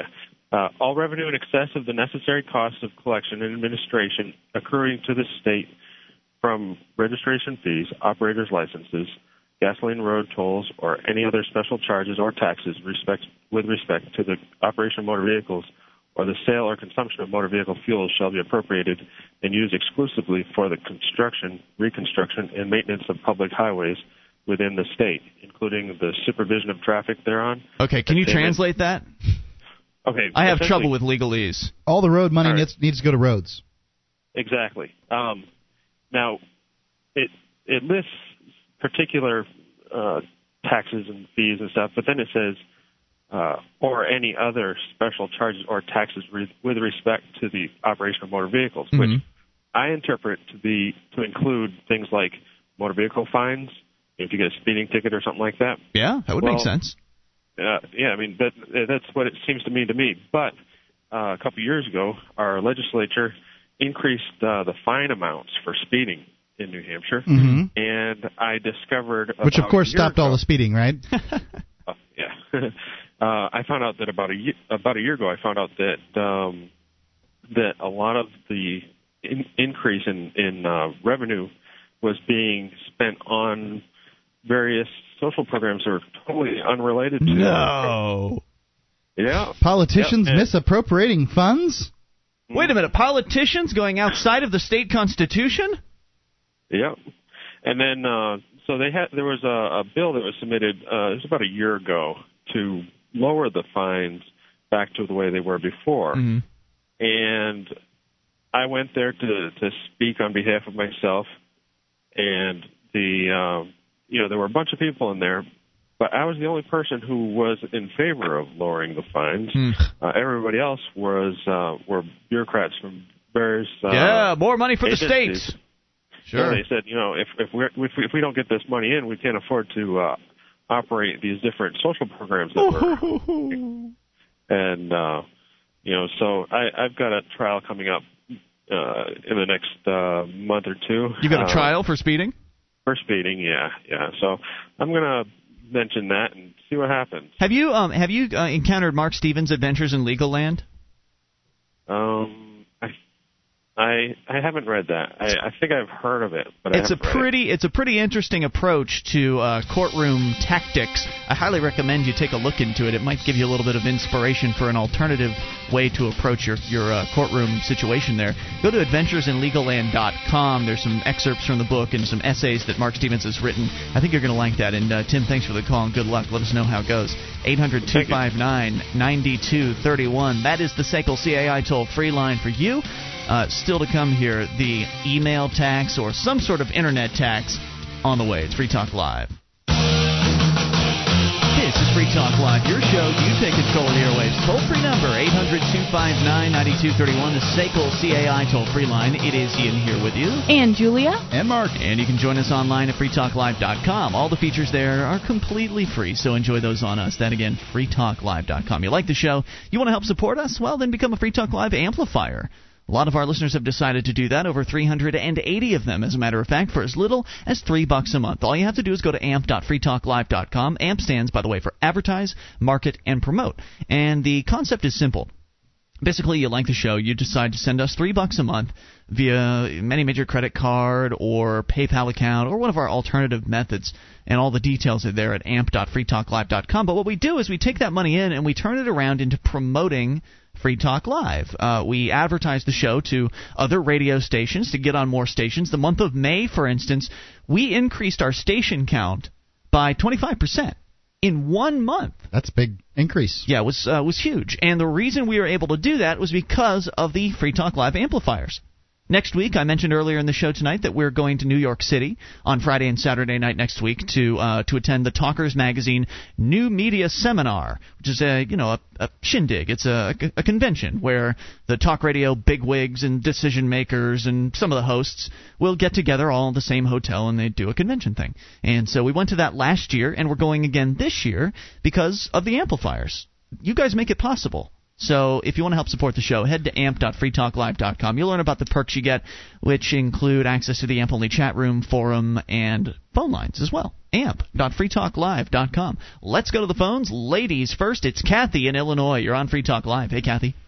Oh, hi. Hi. Um, well, I wanted to comment on Kevorkian. You were talking about him. Yes. In particular, uh, about all the religious people or specifically Catholics who are saying that what he did and anybody that commits suicide is committing a sin mm-hmm. because it it is up to God to decide when it is time for you to die. So they say. Right. Well, I was wondering if any of them go to the doctor or take medicine. Yeah. Well, there Exactly. are religions that don't, uh, isn't it? Uh, I think Yeah, but not most Christians. No, not, most Christians. Christians. Exactly. Right. Most Christians are more than happy to have their kids at a hospital and go to the doctor when they get injured or whatever. And yeah, you're saying they're hypocritical, right? Well, I'm saying that if if your logic is that it's up to God to decide um, whether you live or die, isn't any kind of human intervention a sin? It, it, absolutely, but the problem is they don't have logic. They just they get to arbitrarily decide uh, what is right and what is wrong because there's no logic behind their religion. It's man-made, and uh, man tends to uh, you know, the men that made uh, religion, you know, they created it to make it so you could interpret it however you wanted to, basically. Kathy, Yeah, I'm I'm listening. I'm sorry. do you have any other thoughts for us? well, um, I am a Christian, you know, but I I do believe that there is a certain element of uh, man-madeness to the Christian religion. Well, uh, there, there, there certainly is, and you know, I think God gave us good sense too. Well, yeah, and God gave us the intelligence and the curiosity to research stuff. That is why humans, you know, studied medicine and all this other stuff. You know, How do you, a- a- as a Christian, Kathy, um, are you a church-going Christian? Yes. Okay. How often? Uh, Are we talking Easter Sunday here, or you you make no, it no, every no. week? Al- Almost every week. Some Okay. some weeks we don't make it. What's uh, what's the denomination? Uh, Baptist. Okay. It's the largest one in the United States. Now, as a uh, as a practicing Christian, do you feel like there are a number of Christians out there in the public light that are giving Christianity a bad name? Um, I think it's more of a they don't know how to communicate to people that aren't Christians. As a, as a Christian, how do you feel about uh, gay people? Well, I my my feelings have fluctuated, and and it's all depending on uh, what I've encountered and and what I experience.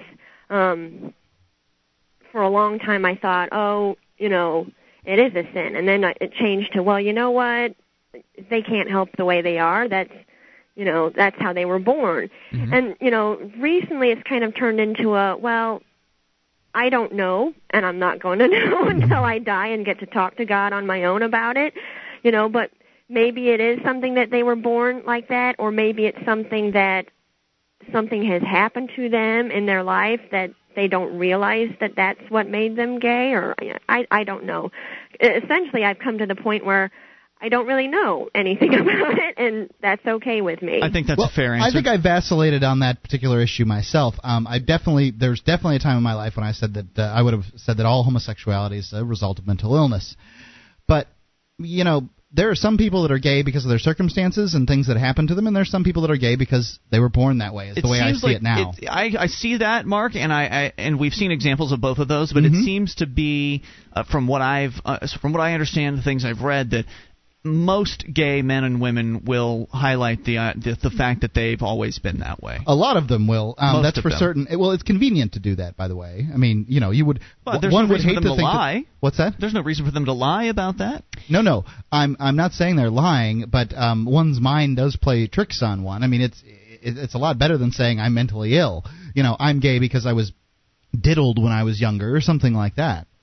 When you think about the nature of sexuality, uh, if I'm attracted to somebody, I can't help who I'm attracted to. I'm just naturally attracted to certain people, certain physical traits, or whatever. So when I think about that, I mean, how can you tell these people that they shouldn't be attracted to them if Hold on, oh, I, I, I think I can rebut that, Julia. Um, my cousin is, uh, you know, he's he's younger than I am, and um, my aunt and uncle adopted uh, Vietnamese uh, uh, brother and sister from a Viet Viet Cong general. Um, he brought him over, and um, I guess the guy died. Anyway, so he had these two Vietnamese kids that he adopted, um, Hong and Lee McDonald. Um, they um, and they helped help sort of raise uh, my cousin Michael. Now, uh, Michael only dates Asian women. I wonder why that is. Do you think he imprinted on Lee when she was taking care of him? I mean, do you kind of see what I'm saying? He was imprinted on. Something happened. Not Michael wasn't born a guy who dates Asian women. Right. Michael became a guy who dated Asian women. so there are some environmental factors as well. Th- I didn't deny that. I didn't deny Right. that. No, no, all. I didn't. I, was- didn't either. I all just, I was saying is that most people Right. will will chalk it up to right, they've, and they've I'm always pointing felt that out. way. I bet couldn't wouldn't it be convenient for Michael if if dating Asian women was a sin or a crime or something like that to just say, oh, I, nothing happened to me. I was born liking Asian women. I, I see where you're coming from on that. Kathy, any other thoughts for us tonight? N- uh, no, that was pretty much all I wanted to say. Thanks Thank for the you. call. We appreciate it. Go take care of your dog. 800 259 9231. You know, I got in, in trouble one time for um, on the show for uh, actually using the term Oriental rather than Asian. I, That's, I that's de- derogatory, right? supposedly, um, but I think it's mostly on the West Coast where there's more Asian people than there are. Um, You're not where, where I've ever been. Oriental, is do you, is derogatory. You have Oriental food, Oriental rugs, But you not don't have Oriental- people. it's it's completely it, it's a misnomer, and it's um, like getting too PC. Because uh, what about Russians? They they live They're in Oriental, Asia, right?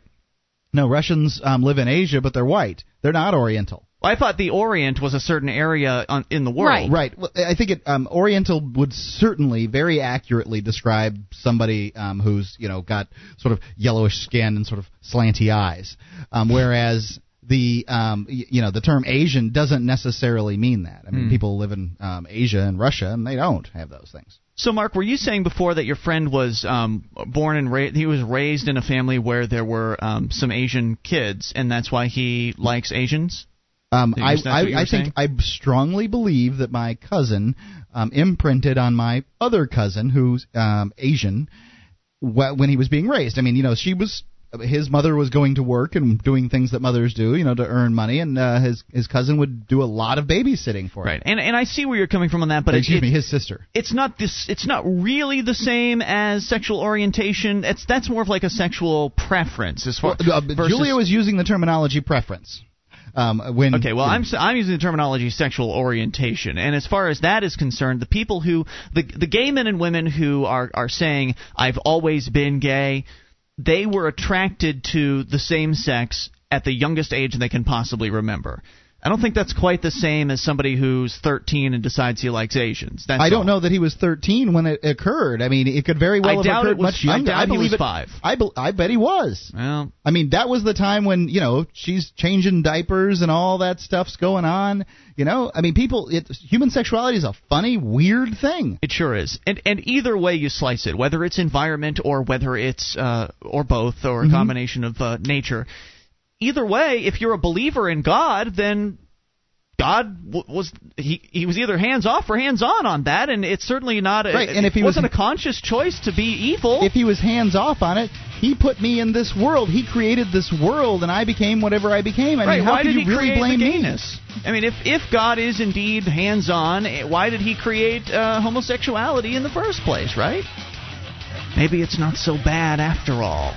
One eight one eight. I, I can say it's not so bad. I met some great great gay people. They're friendly. They're fun. There's nothing wrong with them. They just have different sexual choices. Hour number three is on the way. You can take control. It's Free Talk Live.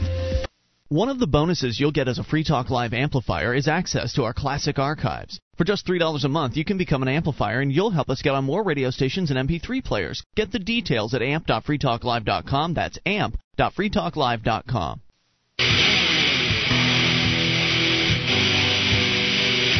This is Free Talk Live. We're launching into hour number three, and you can take control of the airwaves toll free at 800 259 9231. That's the SACL CAI toll free line. It's Ian here with you. And Julia. And Mark. And you can join us online at freetalklive.com. All the features on the website are completely free, so enjoy those on us. That again, freetalklive.com. Coming up, we're going to talk internet taxes. They are being proposed, and that's kind of scary. But first, we're going to the phones. And Chris in Indianapolis, you're on Free Talk Live. Hi. Hey, Chris, what's on your mind?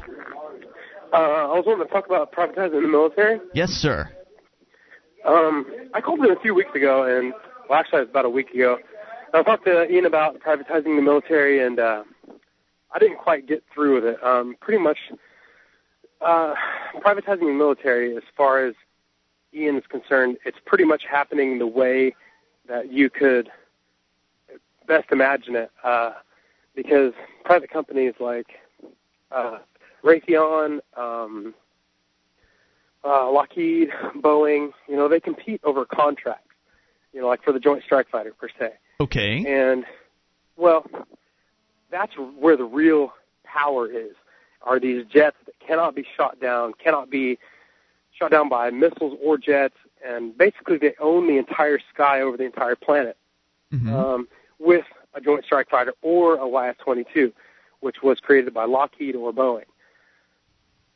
Um, if these companies were to actually go over to say China, and I only use China because they draw a lot of money right now. Uh-huh. Um, they could afford to maybe buy out these guys and say, okay, well, you know, you don't have to bring your whole company, just bring your blueprints. Now they have the Joint Strike Fighter, the YF-22, and of course the new unmanned vehicles, which can pull over, you know, like 15 Gs or something like that. I mean, Yeah, that's it, it wouldn't be unheard of for uh, for other countries to contract with uh, with private companies in America and, and manufacture weapons. That's been done.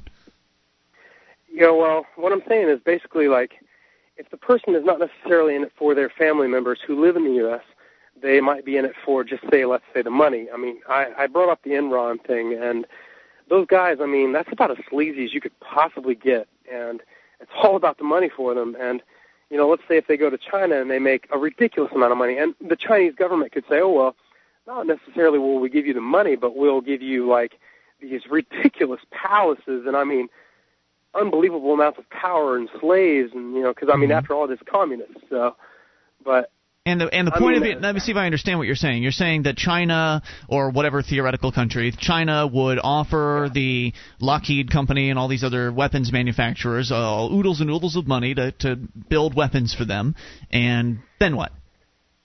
Well, if they can do that, I mean, you got to think that the YF-22 and these new these new uh well, the, the unmanned vehicles, I mean, they can literally shoot down everything in the sky and they can own the skies over the United States and bomb at will. Mm-hmm. And it would be uh it would be very dangerous. Of course, I don't believe Lockheed or Boeing or anybody like that is going to actually do something like that. Okay. Let me say that first. I, I don't know either. Families. um, but what would be the in, in. Ian's world? What I, I'm I'm sort of struggling with this whole uh, private army thing myself. I'm Yeah. I'm not ready to go for it. I I don't think people can accept it very quickly. But I I don't like that terminology. I don't, I don't want a private army. I don't want any armies. Okay, whatever. I just want to take the uh, I just want to take defense out of the hands of the government. That's all. I'm not advocating privatization of the military. I'm advocating the ab- abolition of the military. What would be the point in controlling the skies over America if there was no power structure to take over? One of the cool things about uh, you know invading a country is they go right into the capital, they get right at the Capitol buildings, they you know they take Yeah, those over, they clear the, the politicians out. But there's no politicians to clear out in Ian's world.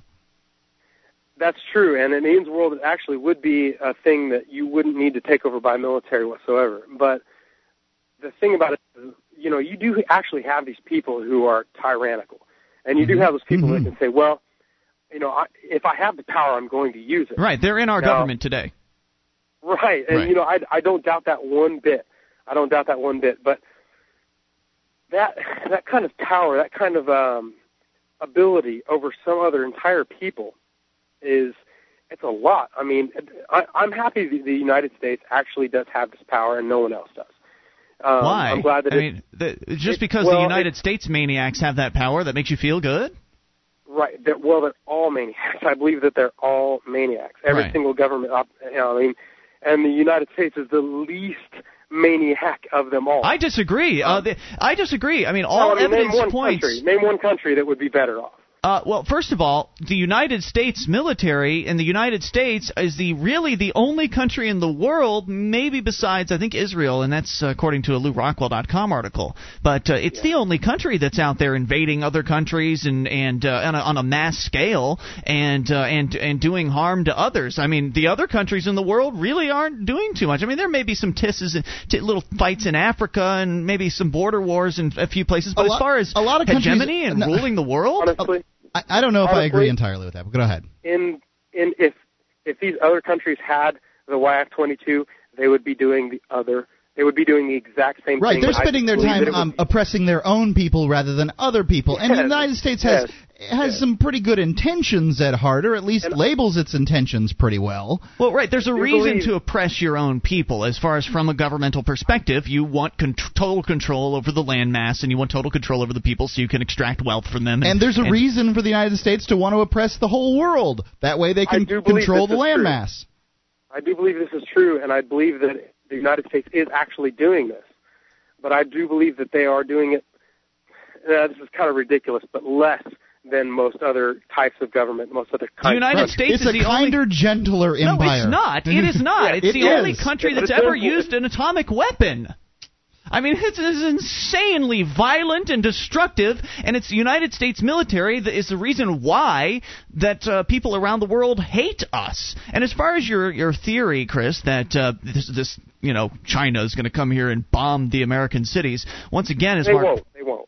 Okay. I know that they won't. Okay, Not well in the then- modern day. Well, all right, fine. Well, I wanted to still still make a point on that. Even if there were some madman that wanted to acquire these, uh, you know, these bombers and that sort of thing, I would much rather entrust my defense to the marketplace, which has the ability to innovate and compete and uh, and It is very cut. powerful, and what is actually happening is the is the marketplace is what created the YF-22 Raptor, and it is what is creating the the the fighters that have no pilots. I mean, it's what's making these things. It's what's making. Yeah, but but that's not. things go No, to no, but you're I mean, wrong, though. It's not a free market that's making those things. It's a regulated, controlled market. It's a market um, by and for the government, um, by you know the governmental, uh, their friends who happen to run It is a- these uh, military-industrial industries, and that's what it is. That, it is a market that is actually created. That was made inside of the United States. Lockheed Martin was created inside the United States. Thus, it's also a market that's funded through uh, through the printing press. Um, all of these weapons right. are You're very very absolutely right. expensive. You're right, and they're blowing it way out of proportion. But you are right. Thanks, Chris. We appreciate the call. 800 259 9231. I want to make it clear I am not in favor of privatizing the military. I'm in favor of abolishing government military and allowing the free market to come up with defensive options for people. I would much rather trust my safety to people in search of profit than a bunch of bureaucrats, which is all the military is. Just another bureaucracy. It's just another government program. I, I would I would agree with that largely. Um, I think that it when it comes to violence, that the government generally has a monopoly on that, and I'm not willing to take that monopoly away from the government at this point. And I, um, again, am not too concerned with uh, some country coming over here and flying their jets through our skies and trying to terrorize America, because as you pointed out, Mark, in a world without government structures, there's no government, uh, there's no infrastructure to take over. So what are you going to do? Bomb a city? There's no one in charge. No one can come up with a ransom money for you. There's there's nothing to attack and there's nothing to take over. If you want to come and just uh, destroy Well, America, you then could go after large have. businesses and say, um, you know, we're going to do such and such to your cities and uh, to your factories if you don't, you know, we're going to bomb you if you don't give us money. Yeah, you you could do that, and then that uh, that factory would probably have a real incentive to actually hire some private defense with that Mhm. money instead. They because sure would. again, the uh, if there really are this in the free marketplace, if there really are these scary people out there that could do these evil, horrible things, then that means there's going to be a demand created for defensive services, and those defensive services are going to be businesses that awesome. need it's it's businesses that need this kind of protection. Um, no country wants to come over here and bomb our trailer parks. Yeah, exactly right. So let them provide for their own damn protection. It's not my responsibility. 800 259 9231. You can take control of the airwaves. Coming up, Internet taxes. It's Free Talk Live. This is Free Talk Live, your show. You take control toll free. 800 259 9231. Ian here with you. And Julia? And Mark. That is the SACL CAI toll free line for you. That's 1 800 259 9231. You can join us online at freetalklive.com. We've got updates. You get signed up. We'll clue you in whenever there's something fresh to announce about the show at updates.freetalklive.com. That's updates.freetalklive.com. By the way, I sent an update out today. We've got our brand new torrent file online for the month of May. So what you can do is you go to freetalklive.com, you download the torrent with uh, one of the BitTorrent clients out there, and we link to one of them on our site if you don't have one. And all at once, an entire month's worth of shows will download to your computer. So you don't have to click on each one that you want to download. You just get the entire month at once. It makes it real easy. freetalklive.com. Do you know? Uh, do you know if your hard-earned wealth is at risk? If you have a business, there's a one in three chance you'll be named in a lawsuit in the next year. That lawsuit could destroy your business and leave you penniless. At KeepYourAssets.net, they are experts in sheltering what you've earned. So go to KeepYourAssets.net and take their asset protection crash course today. That's KeepYourAssets.net. So let's go to the phones and to the fun. It's Ed in Nevada. You're on Free Talk Live. Hey, Ed. Hello, Ed in Nevada. Hello, Ed. I just want. Hey guys, um, I was wanted the story with Michael Vick in the news. I wondered with uh, the dog fights, the pit fights, if you had any thoughts. If I'm not sure what you're even referring to. Michael Vick uh, from the Atlanta Falcons, he got busted or is it in a scandal right now with Oh. with pit fights uh, going on in this property and whether Hmm. he was involved or gambling. Is this breaking the- news? Is this today's news? Uh, it's been around for a few days, maybe a week or two. Okay. Shows what sports fans we are. Well, now hold on a second. I mean, normally uh, if it's a big sports news, it'll make it to the you know the the, The front page front and we'll see it, yeah. So I'm surprised I didn't spot it. But I knew uh, that I'd, I'd heard the name and I knew he was in some kind of legal trouble, and that's where it all ended for me. So what about it? Well, I mean, it's a felony. It's illegal. It doesn't stop it from going on. You know, uh, there's, it's a pit fight. You know, for those that don't know, they put them in like a 10 by 10 little arena, and they Mm-hmm. encourage these dogs to fight each other. They breed them to be aggressive. And I grew up around these type of dogs. You know, not pit fighting dogs, but loving dogs. And the breed's kind of been monstered, you know, bastardized by uh, the incentive, the the illegal side of it. hmm And I just wanted to know if you guys had. I would assume, Ian, you're not in favor of making it, you know, a law against it because, you know, from a government stance.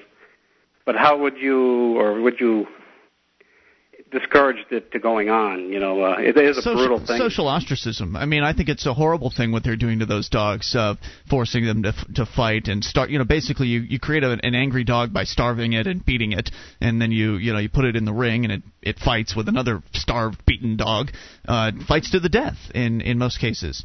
And that's hor- that's horrible. But as you pointed out, it's still going on. In fact, not only is it still going on today, but the fact that it's illegal makes your dog uh, at risk. Now, if you got a little, you know, yappy dog, probably not too much at risk. But if your medium to large sized dog is roaming the streets, maybe the, you know, little uh, Snappy gets out of the house and is running around the streets, and th- then one of these underground dog fighting rings spots it, they might very well pull over and pick up your dog, put it in the back of their vehicle, and then, you know, put it in the ring. This is not unheard of in the black marketplace. It's, it's true. They, you know, that that'd be sort of like a uh, squash match in wrestling. They just want some dog that's going to lose because obviously these pit bulls are bred and trained to fight, whereas your uh, house pet is not going to be very good at it. Exactly. So it's it, as you pointed out, rightly so. It's going on today, and our animals may be at risk as a result of that. So let's allow it to happen in the free marketplace, and let's ostracize those individuals that we discover are actually participating in uh, in that activity. I, I highly doubt that pit fighting will become so popular that you know it's going to be like WrestleMania. I, I don't think it's ever going to blow up to that level. But if it does blow up to that level, then it says a lot about who we are as a people, doesn't it?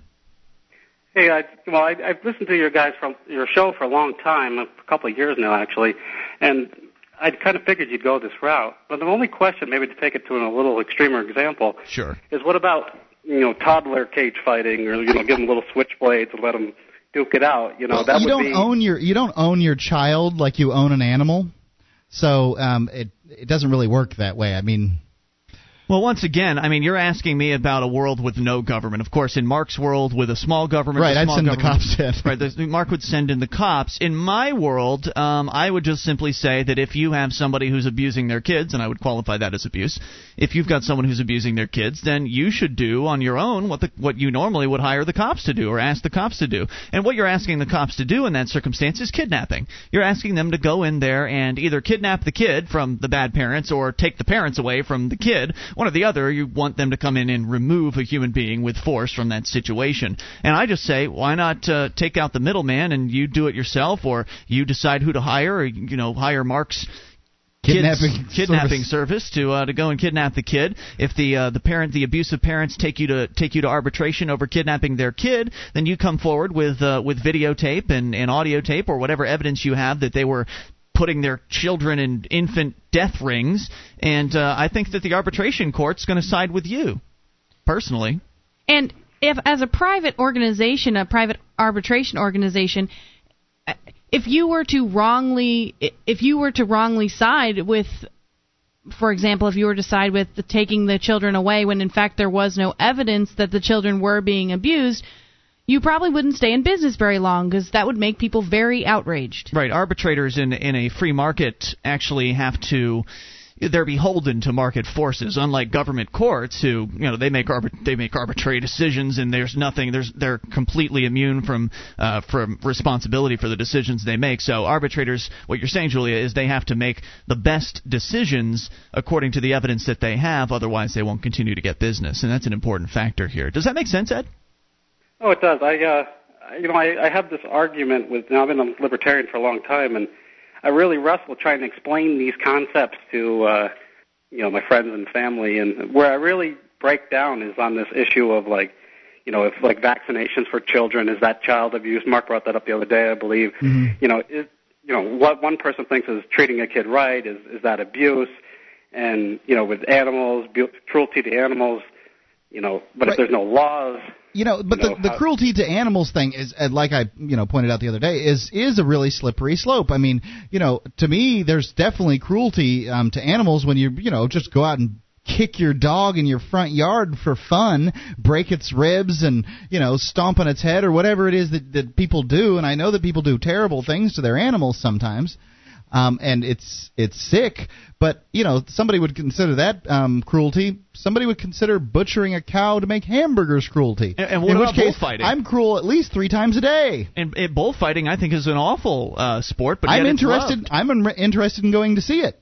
really Yeah, I am. that's kind of sick I- I'm interested in seeing it. well there you go any other thoughts for us Ed no, great show, guys. Hey, Take thank you very much. We appreciate hearing from you at 800 259 9231. You know, it's tough because people, they feel like, well, something's wrong, so therefore we need the government to handle it.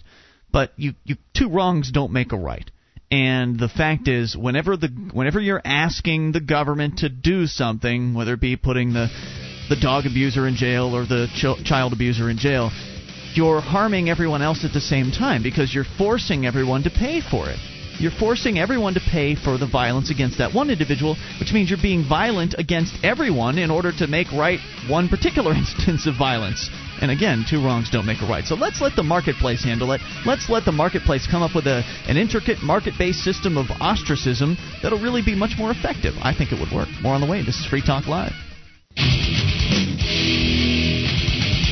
This is Free Talk Live, your show. You bring up what you want. Toll free, 800 259 9231. That is the SACL CAI toll free line. It's Ian here with you. And Julia. And Mark. And you can join us online, freetalklive.com. All the features for free, so enjoy those on us. And that includes the live streams, broadband version of the show, dial up version. Two sizes will fit virtually any internet connection for free freetalklive.com. Continuing the calls, let's go to Eric in Michigan. Eric, you're on Free Talk Live. Hey, and this one's for you. How would Okay. you feel about an ostracism-based, uh, rather government-based ostracism system? Please explain. Okay, well, how about if we keep the government in place, but if you don't pay your taxes, as opposed to running people down with guns and sending them to jail, how about instead we just ostracize them? So we get the entire community to realize that the government is here for our protection, and it will actually be in this time in this system. Are the And taxes people- voluntary? Exactly. So then you don't have a government pay- anymore. No, well, that's the thing. That's the thing is I think most people would still pay. So let's say uh, let's say it's a time of war, right?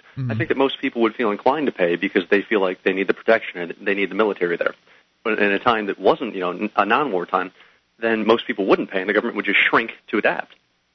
I, I like. I am fine with the idea of a uh, a government that has voluntary taxes. In fact, I'd like to see that happen here in uh, in Keene I was just thinking that. Were you? Yeah. What do you mean? Well, we're planning a run here for city council in Keene. And, I'm not. Well, you're not, but I am. I'm running for city council here in Keene, and so we've been sort of brainstorming about what sort of steps we should take and how far we should try and go because we don't want to make people mad because we want people to vote for us again if we do get elected. And so one of the You suggestions mean we was won't be able to abolish elections by uh, or destroy the government by the time the second election comes around? one of the suggestions was um, making property taxes voluntary. that was great. She completely ignored me on that. That That's awesome. Well, I understand where you're coming from on a principled position, but I have to be realistic here when running for city council. I'm not going to get elected and say, "Woo, we're getting rid of government tomorrow." You don't even have to go so far as to make taxes voluntary. You can just um, take the teeth out of the dog, as it were. You can say, um, "Well, we won't. We, you know, the government will no longer confiscate people's property, old women, uh, poor Right. people, that kind of But thing." that's making it voluntary. I understand. But it's a nicer way of putting it. Pe- right. um, People have a way with confiscate their property for non-payment or non uh, for inability of pay, um, to pay taxes. The way you word things is very important, and there's a way to say things that people understand and can agree with. And I, I, I don't know. I, I'm totally with you on a principled stance, but I feel like we have this humongous government. People are really attached to it, and there's a certain way to go about getting it smaller and smaller and smaller. Well, and I agree with you, abolishing Julia. government tomorrow is not the way to do it. I agree with you that uh, that people will voluntarily pay into the system. Uh, I think, um, especially if they're told it's voluntary. What's wrong with you get uh, our people elected and they immediately say, "All right, next tax bill that goes out, the first line on the bill is property taxes are now voluntary. Pay what you feel is appropriate." And, then people will pay. Let them and decide. People, when I talk to people around Keene all the time, and people love this city, they really do. I feel like people would pay good money to keep it in good condition. That's just me, though, and, and what I hear from people. If I got a uh, three thousand dollar tax bill, because we we're billed twice a year here in Keene, so it's three thousand one at once and then three thousand again. If I got a three thousand dollar tax bill and it said for the very first time voluntary on it, the, my my feeling about paying taxes would all of a sudden change, and uh, especially if it said. These taxes are voluntary. The money you pay will be used to reduce the size of government. I'd like to have that on there too. But nonetheless, even if it said it was voluntary, I I might just pay that whole three thousand unless I needed it for an operation or something like that at that time. Unless I needed it uh, otherwise, I might just go ahead and pay it because But- it's voluntary. If I could uh, just interject, Yeah. I think that it would be uh, it would make it a contract again because then, like, let's say you didn't pay a certain amount, you wouldn't be able to call the police or you wouldn't be able to call the firemen. Yeah. So then it would actually be, co- uh, be a contract. And not just that, but Thomas Jefferson said that uh, we're going to have the state government and then the federal government. And if the federal government does a better job than the state government does, people will feel their allegiance towards the federal government. But because of this, people will, will notice the changes more on a local level than they will on a national level. So they'll be more inclined to pay their local taxes than the national taxes. Absolutely. Therefore, you'll have less war and you'll have better cities.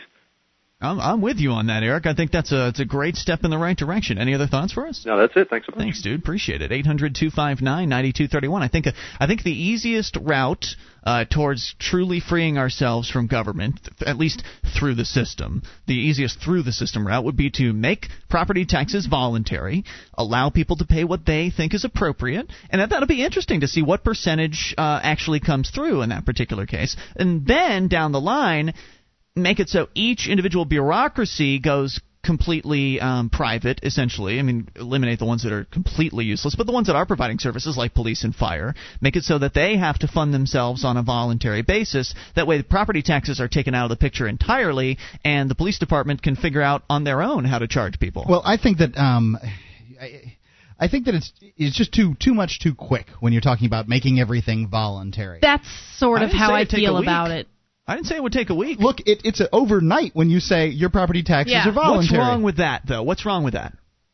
um, when you say voluntary, then you know a lot of people are They get suddenly, scared. Yeah, suddenly not going to be um, paying. you were elected. Hold on, just a second. They're not going to be paying. Therefore, all the systems that the city has set up that people have come to rely on and believe that the city is responsible for providing um, will then fall apart. And you so you're got, saying people wouldn't pay? I, I I'm not going to pay. Well, okay. I don't want a you- city government. Okay, well then you I don't what want you pay your for. police department. I don't want your fire department. Then you don't I get want those private services. alternative. Then you don't get those services. I The don't want like a them. user fees. Is that what you're saying? What's if we if we ha- what if we divided it up into some sort of a user fees at 1st I'm not so gonna, here, if you don't, I'm not going to continue to fund the fire department because I know that the fire fire department is a bunch of inefficiency going on over there. I'm going to wait the six months it's going to take for a um, you know a competing volunteer fire brigade to spring Right. up, and I will pay them. I'm not going to pay for the police because I know that they've uh, you Right, know, I would 'cause never as far pay as I'm for the concerned, These people have abused their authority up to now, and I don't want to give them jobs doing that crap. They can go out and have real jobs. So because so of I'll that, pay a private um, security company, but I won't pay the police department. I wouldn't pay the Suddenly, police either. I'm going to stop paying my taxes entirely. Well- if it says voluntary, I'm done. This is why I think that this in, this discussion is so important because as what is the we the campaign or the time to register is in August, so it's coming up fairly quickly, and so this sort of brainstorming and discussing is is very good to sort of discover where people feel on the issues and and how we can step in the direction towards So- getting a smaller government. So hold on a second, Mark.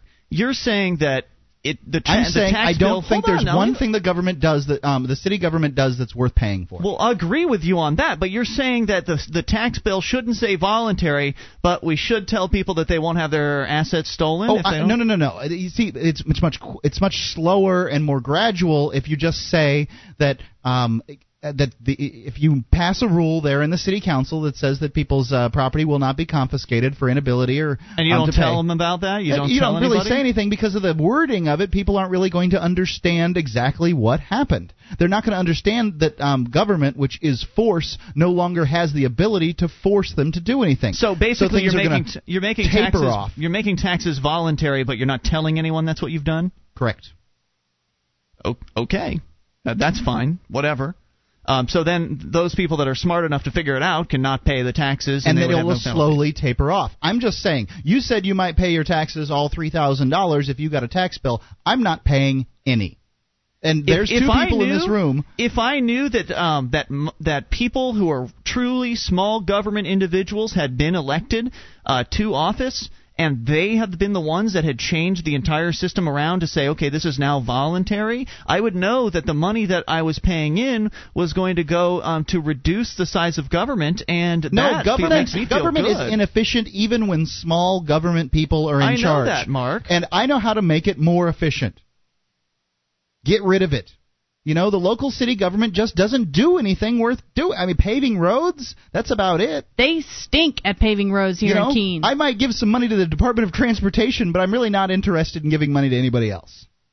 Well, see, so maybe some people would pay and some people wouldn't. Oh, that's exactly what would happen. So, But I mean, at that point, then the infrastructure falls apart when you start telling, you know, which bureaucrat gets the money now. Now that there's well, half as I'd much say money. that which bureaucrat uh, the gets it? The place to start would be eliminating bureaucracies that are completely useless, like the zoning board. That has got to go. That's true. Do you think the zoning board feels that way? well, it won't be their decision. Well, the city of point. Keene felt that we didn't need a bunch of roundabouts, but they went and did it anyway. So They sure did. 800 259 9231. Your calls. Uh, hopefully, we'll get to talk about internet taxes. this is Free Talk Live. This is Free Talk Live.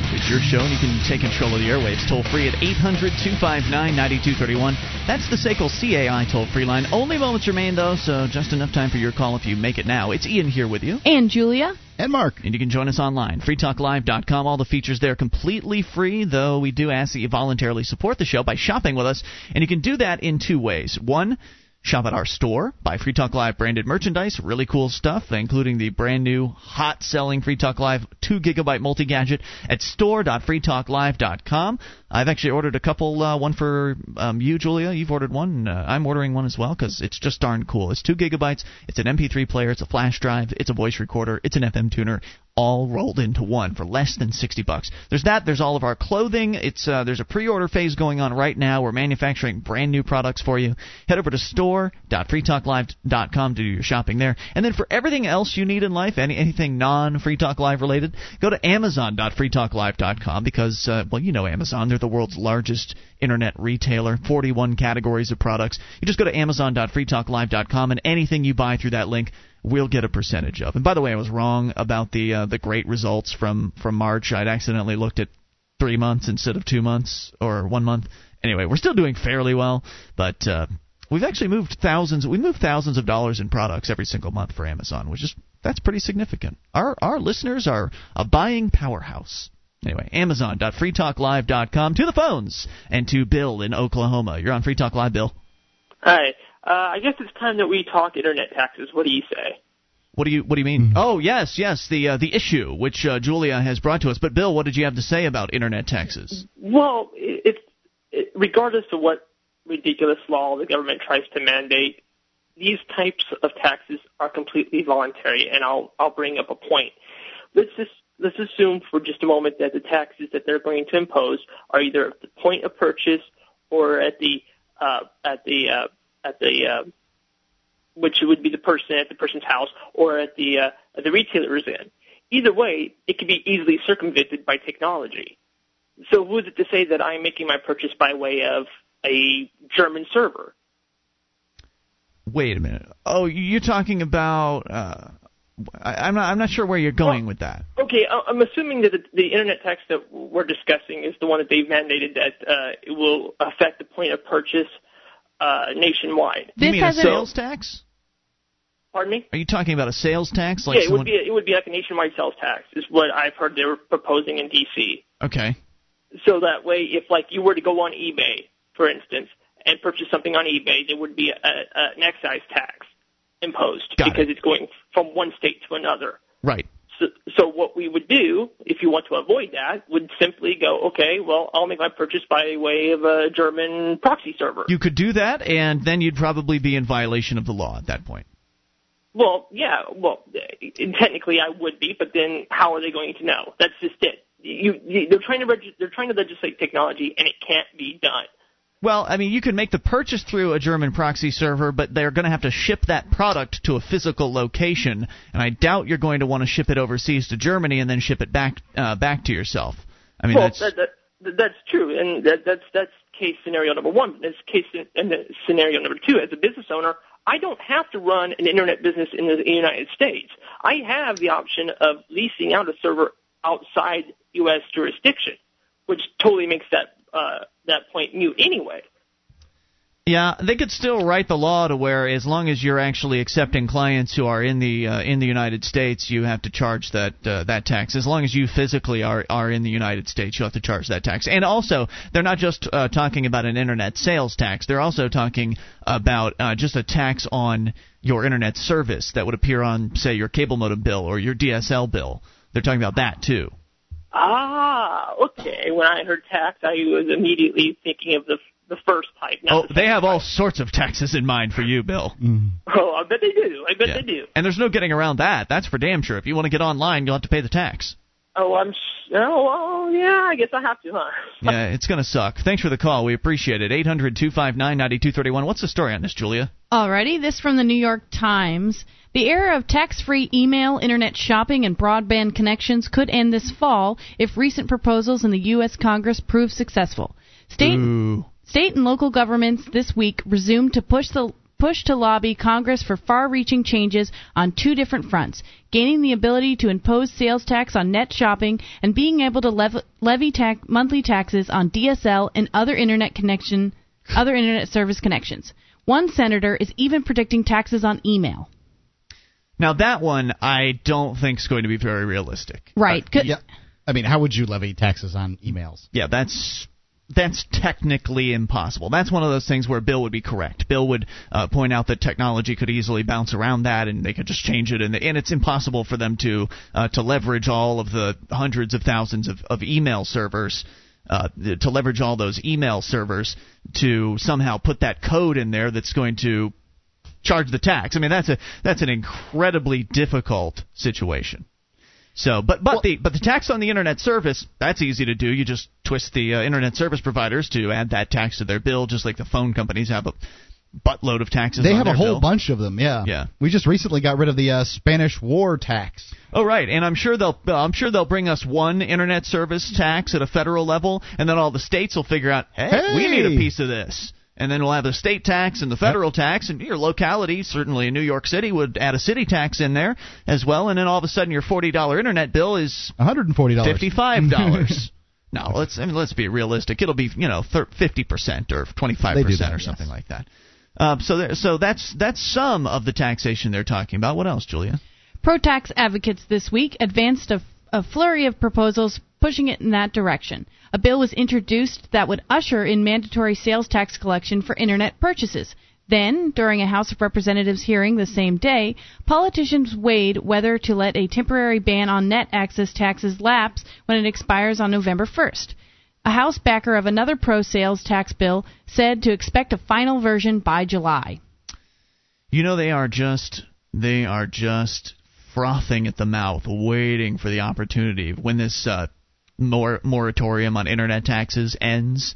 Oh man, they just want It's it gonna be so on then. bad. Yeah, Yep. they want it, and uh, and it might just happen. They And- just want more and more and That's more. how it it's is. never enough for, for well, them. they know better how to spend the, our money than we do. Is but really I how mean, they feel. how much can they take? Why don't they just take every single penny I make and just decide how it should be spent? I I don't know. This it just It really bothers is- me. it really is At what point in time are is this really going to bother people? I mean, how much more can they take? Well, that's that's the trick, though. They just do a little bit at Right. a time, But and then people just get used to paying that little bit more and that little bit more, and, and living with a little less and a little less. Now we're short on time here, and there is a call holding. We're going to get to that in a moment, uh, but there's an important, there's another tax, and I think you touched on it, Julia, but it didn't really explain how it was going to work. Uh, this from HomelandStupidity.us. Senator Mike Enzi, who's a Republican, has introduced a bill to require internet-based businesses to charge state sales taxes on out-of-state purchases. Stick with me on this. The bill would allow states which harmonize their sales tax laws under the Streamlined Sales and Use Tax Agreement to force out of state businesses. So we're here in New Hampshire where there's no sales tax. Right. To force out of state businesses to charge sales tax to customers in their states. Now, the way that reads is kind of confusing, but the way it effectively would work would be that if we are selling Free Talk Live t shirts to somebody who's in the state of Florida where there's a 6% sales tax, then we in New Hampshire would have to collect that 6% sales tax for the state of Florida and Oh, then crazy. send that money to the state of Florida or under penalty of federal law. Wh- that's what I was just going to ask if this would be federal. That's insane, That's what they're talking about doing. man. Let's go to the phones, uh, even in these remaining moments. It is an unscreened call on the amplifier line. Who is this? You're on Free Talk Live. Hey, it's Brock in North Carolina. Brock, you got about a minute. What's on your mind? Hey, I've got a quick answer to your property tax. Um, on your property tax form, you replace the uh, amount due line with "We feel you own X amount of dollars," Mm-hmm. and then on the on the list of uses where they show the percentage breakdown, you just provide a checklist and you say how much of your dollars do you want to go to each one of these things. Yes. and then a total line down at the bottom. Then Awesome. everything's voluntarily funded. That way, if you don't like the cops, you don't send the money to the cops. If you like the fire department, you send the money there. If you like the schools, you send the money there. That's brilliant. Exactly. Everybody's happy. Everybody's happy. The socialists are happy. The libertarians are happy. Well, the Republicans socialists won't be Democrats, Everybody's happy. Very good, Brock. Thanks for the idea. Now, uh, you incrementalists, uh, what do you think of that? I, I think that uh, it's it's not the worst idea in the world, but uh, then you're going to have um, now it says this is how much you feel we feel you owe, mm-hmm. and so you're not going to be telling them that it's um, that the that, that the taxes are voluntary. It's just sort of hinting at it, right? Yeah, yeah. Doesn't sound terrible. And then they get to choose the bureaucrats that they send the money to. Julia, what do you think? Well, I was sort of thinking along that lines when I suggested sort of a more user fee system. For example, I will not ever use the police force because I can't stand them. So, Right. um, well, you I- may. Right. Well, if No, it was private and they provided more service, I would. But now, I'm pretty sure no, she won't. Definitely hey, not. It's been Ian here with you. and Julia. And Mark. We will return tomorrow night for the live Saturday edition. Join us online in the meantime at freetalklive.com. DVD, books, music, instruments, periodicals, computers, software, electronic, photo, cell phone, office product, home and garden, bed and bath, furniture, kitchen, pet supply, automotive, hardware, apparel, shoes, jewelry, grocery, healthcare, sports and outdoors, toys, games, used and more. It's a department store at your fingertips. Amazon.freetalklive.com. Get all your shopping done, a great deal, delivery to your door, and a percentage of your purchase will go to Free Talk Live when you enter Amazon through Amazon.freetalklive.com.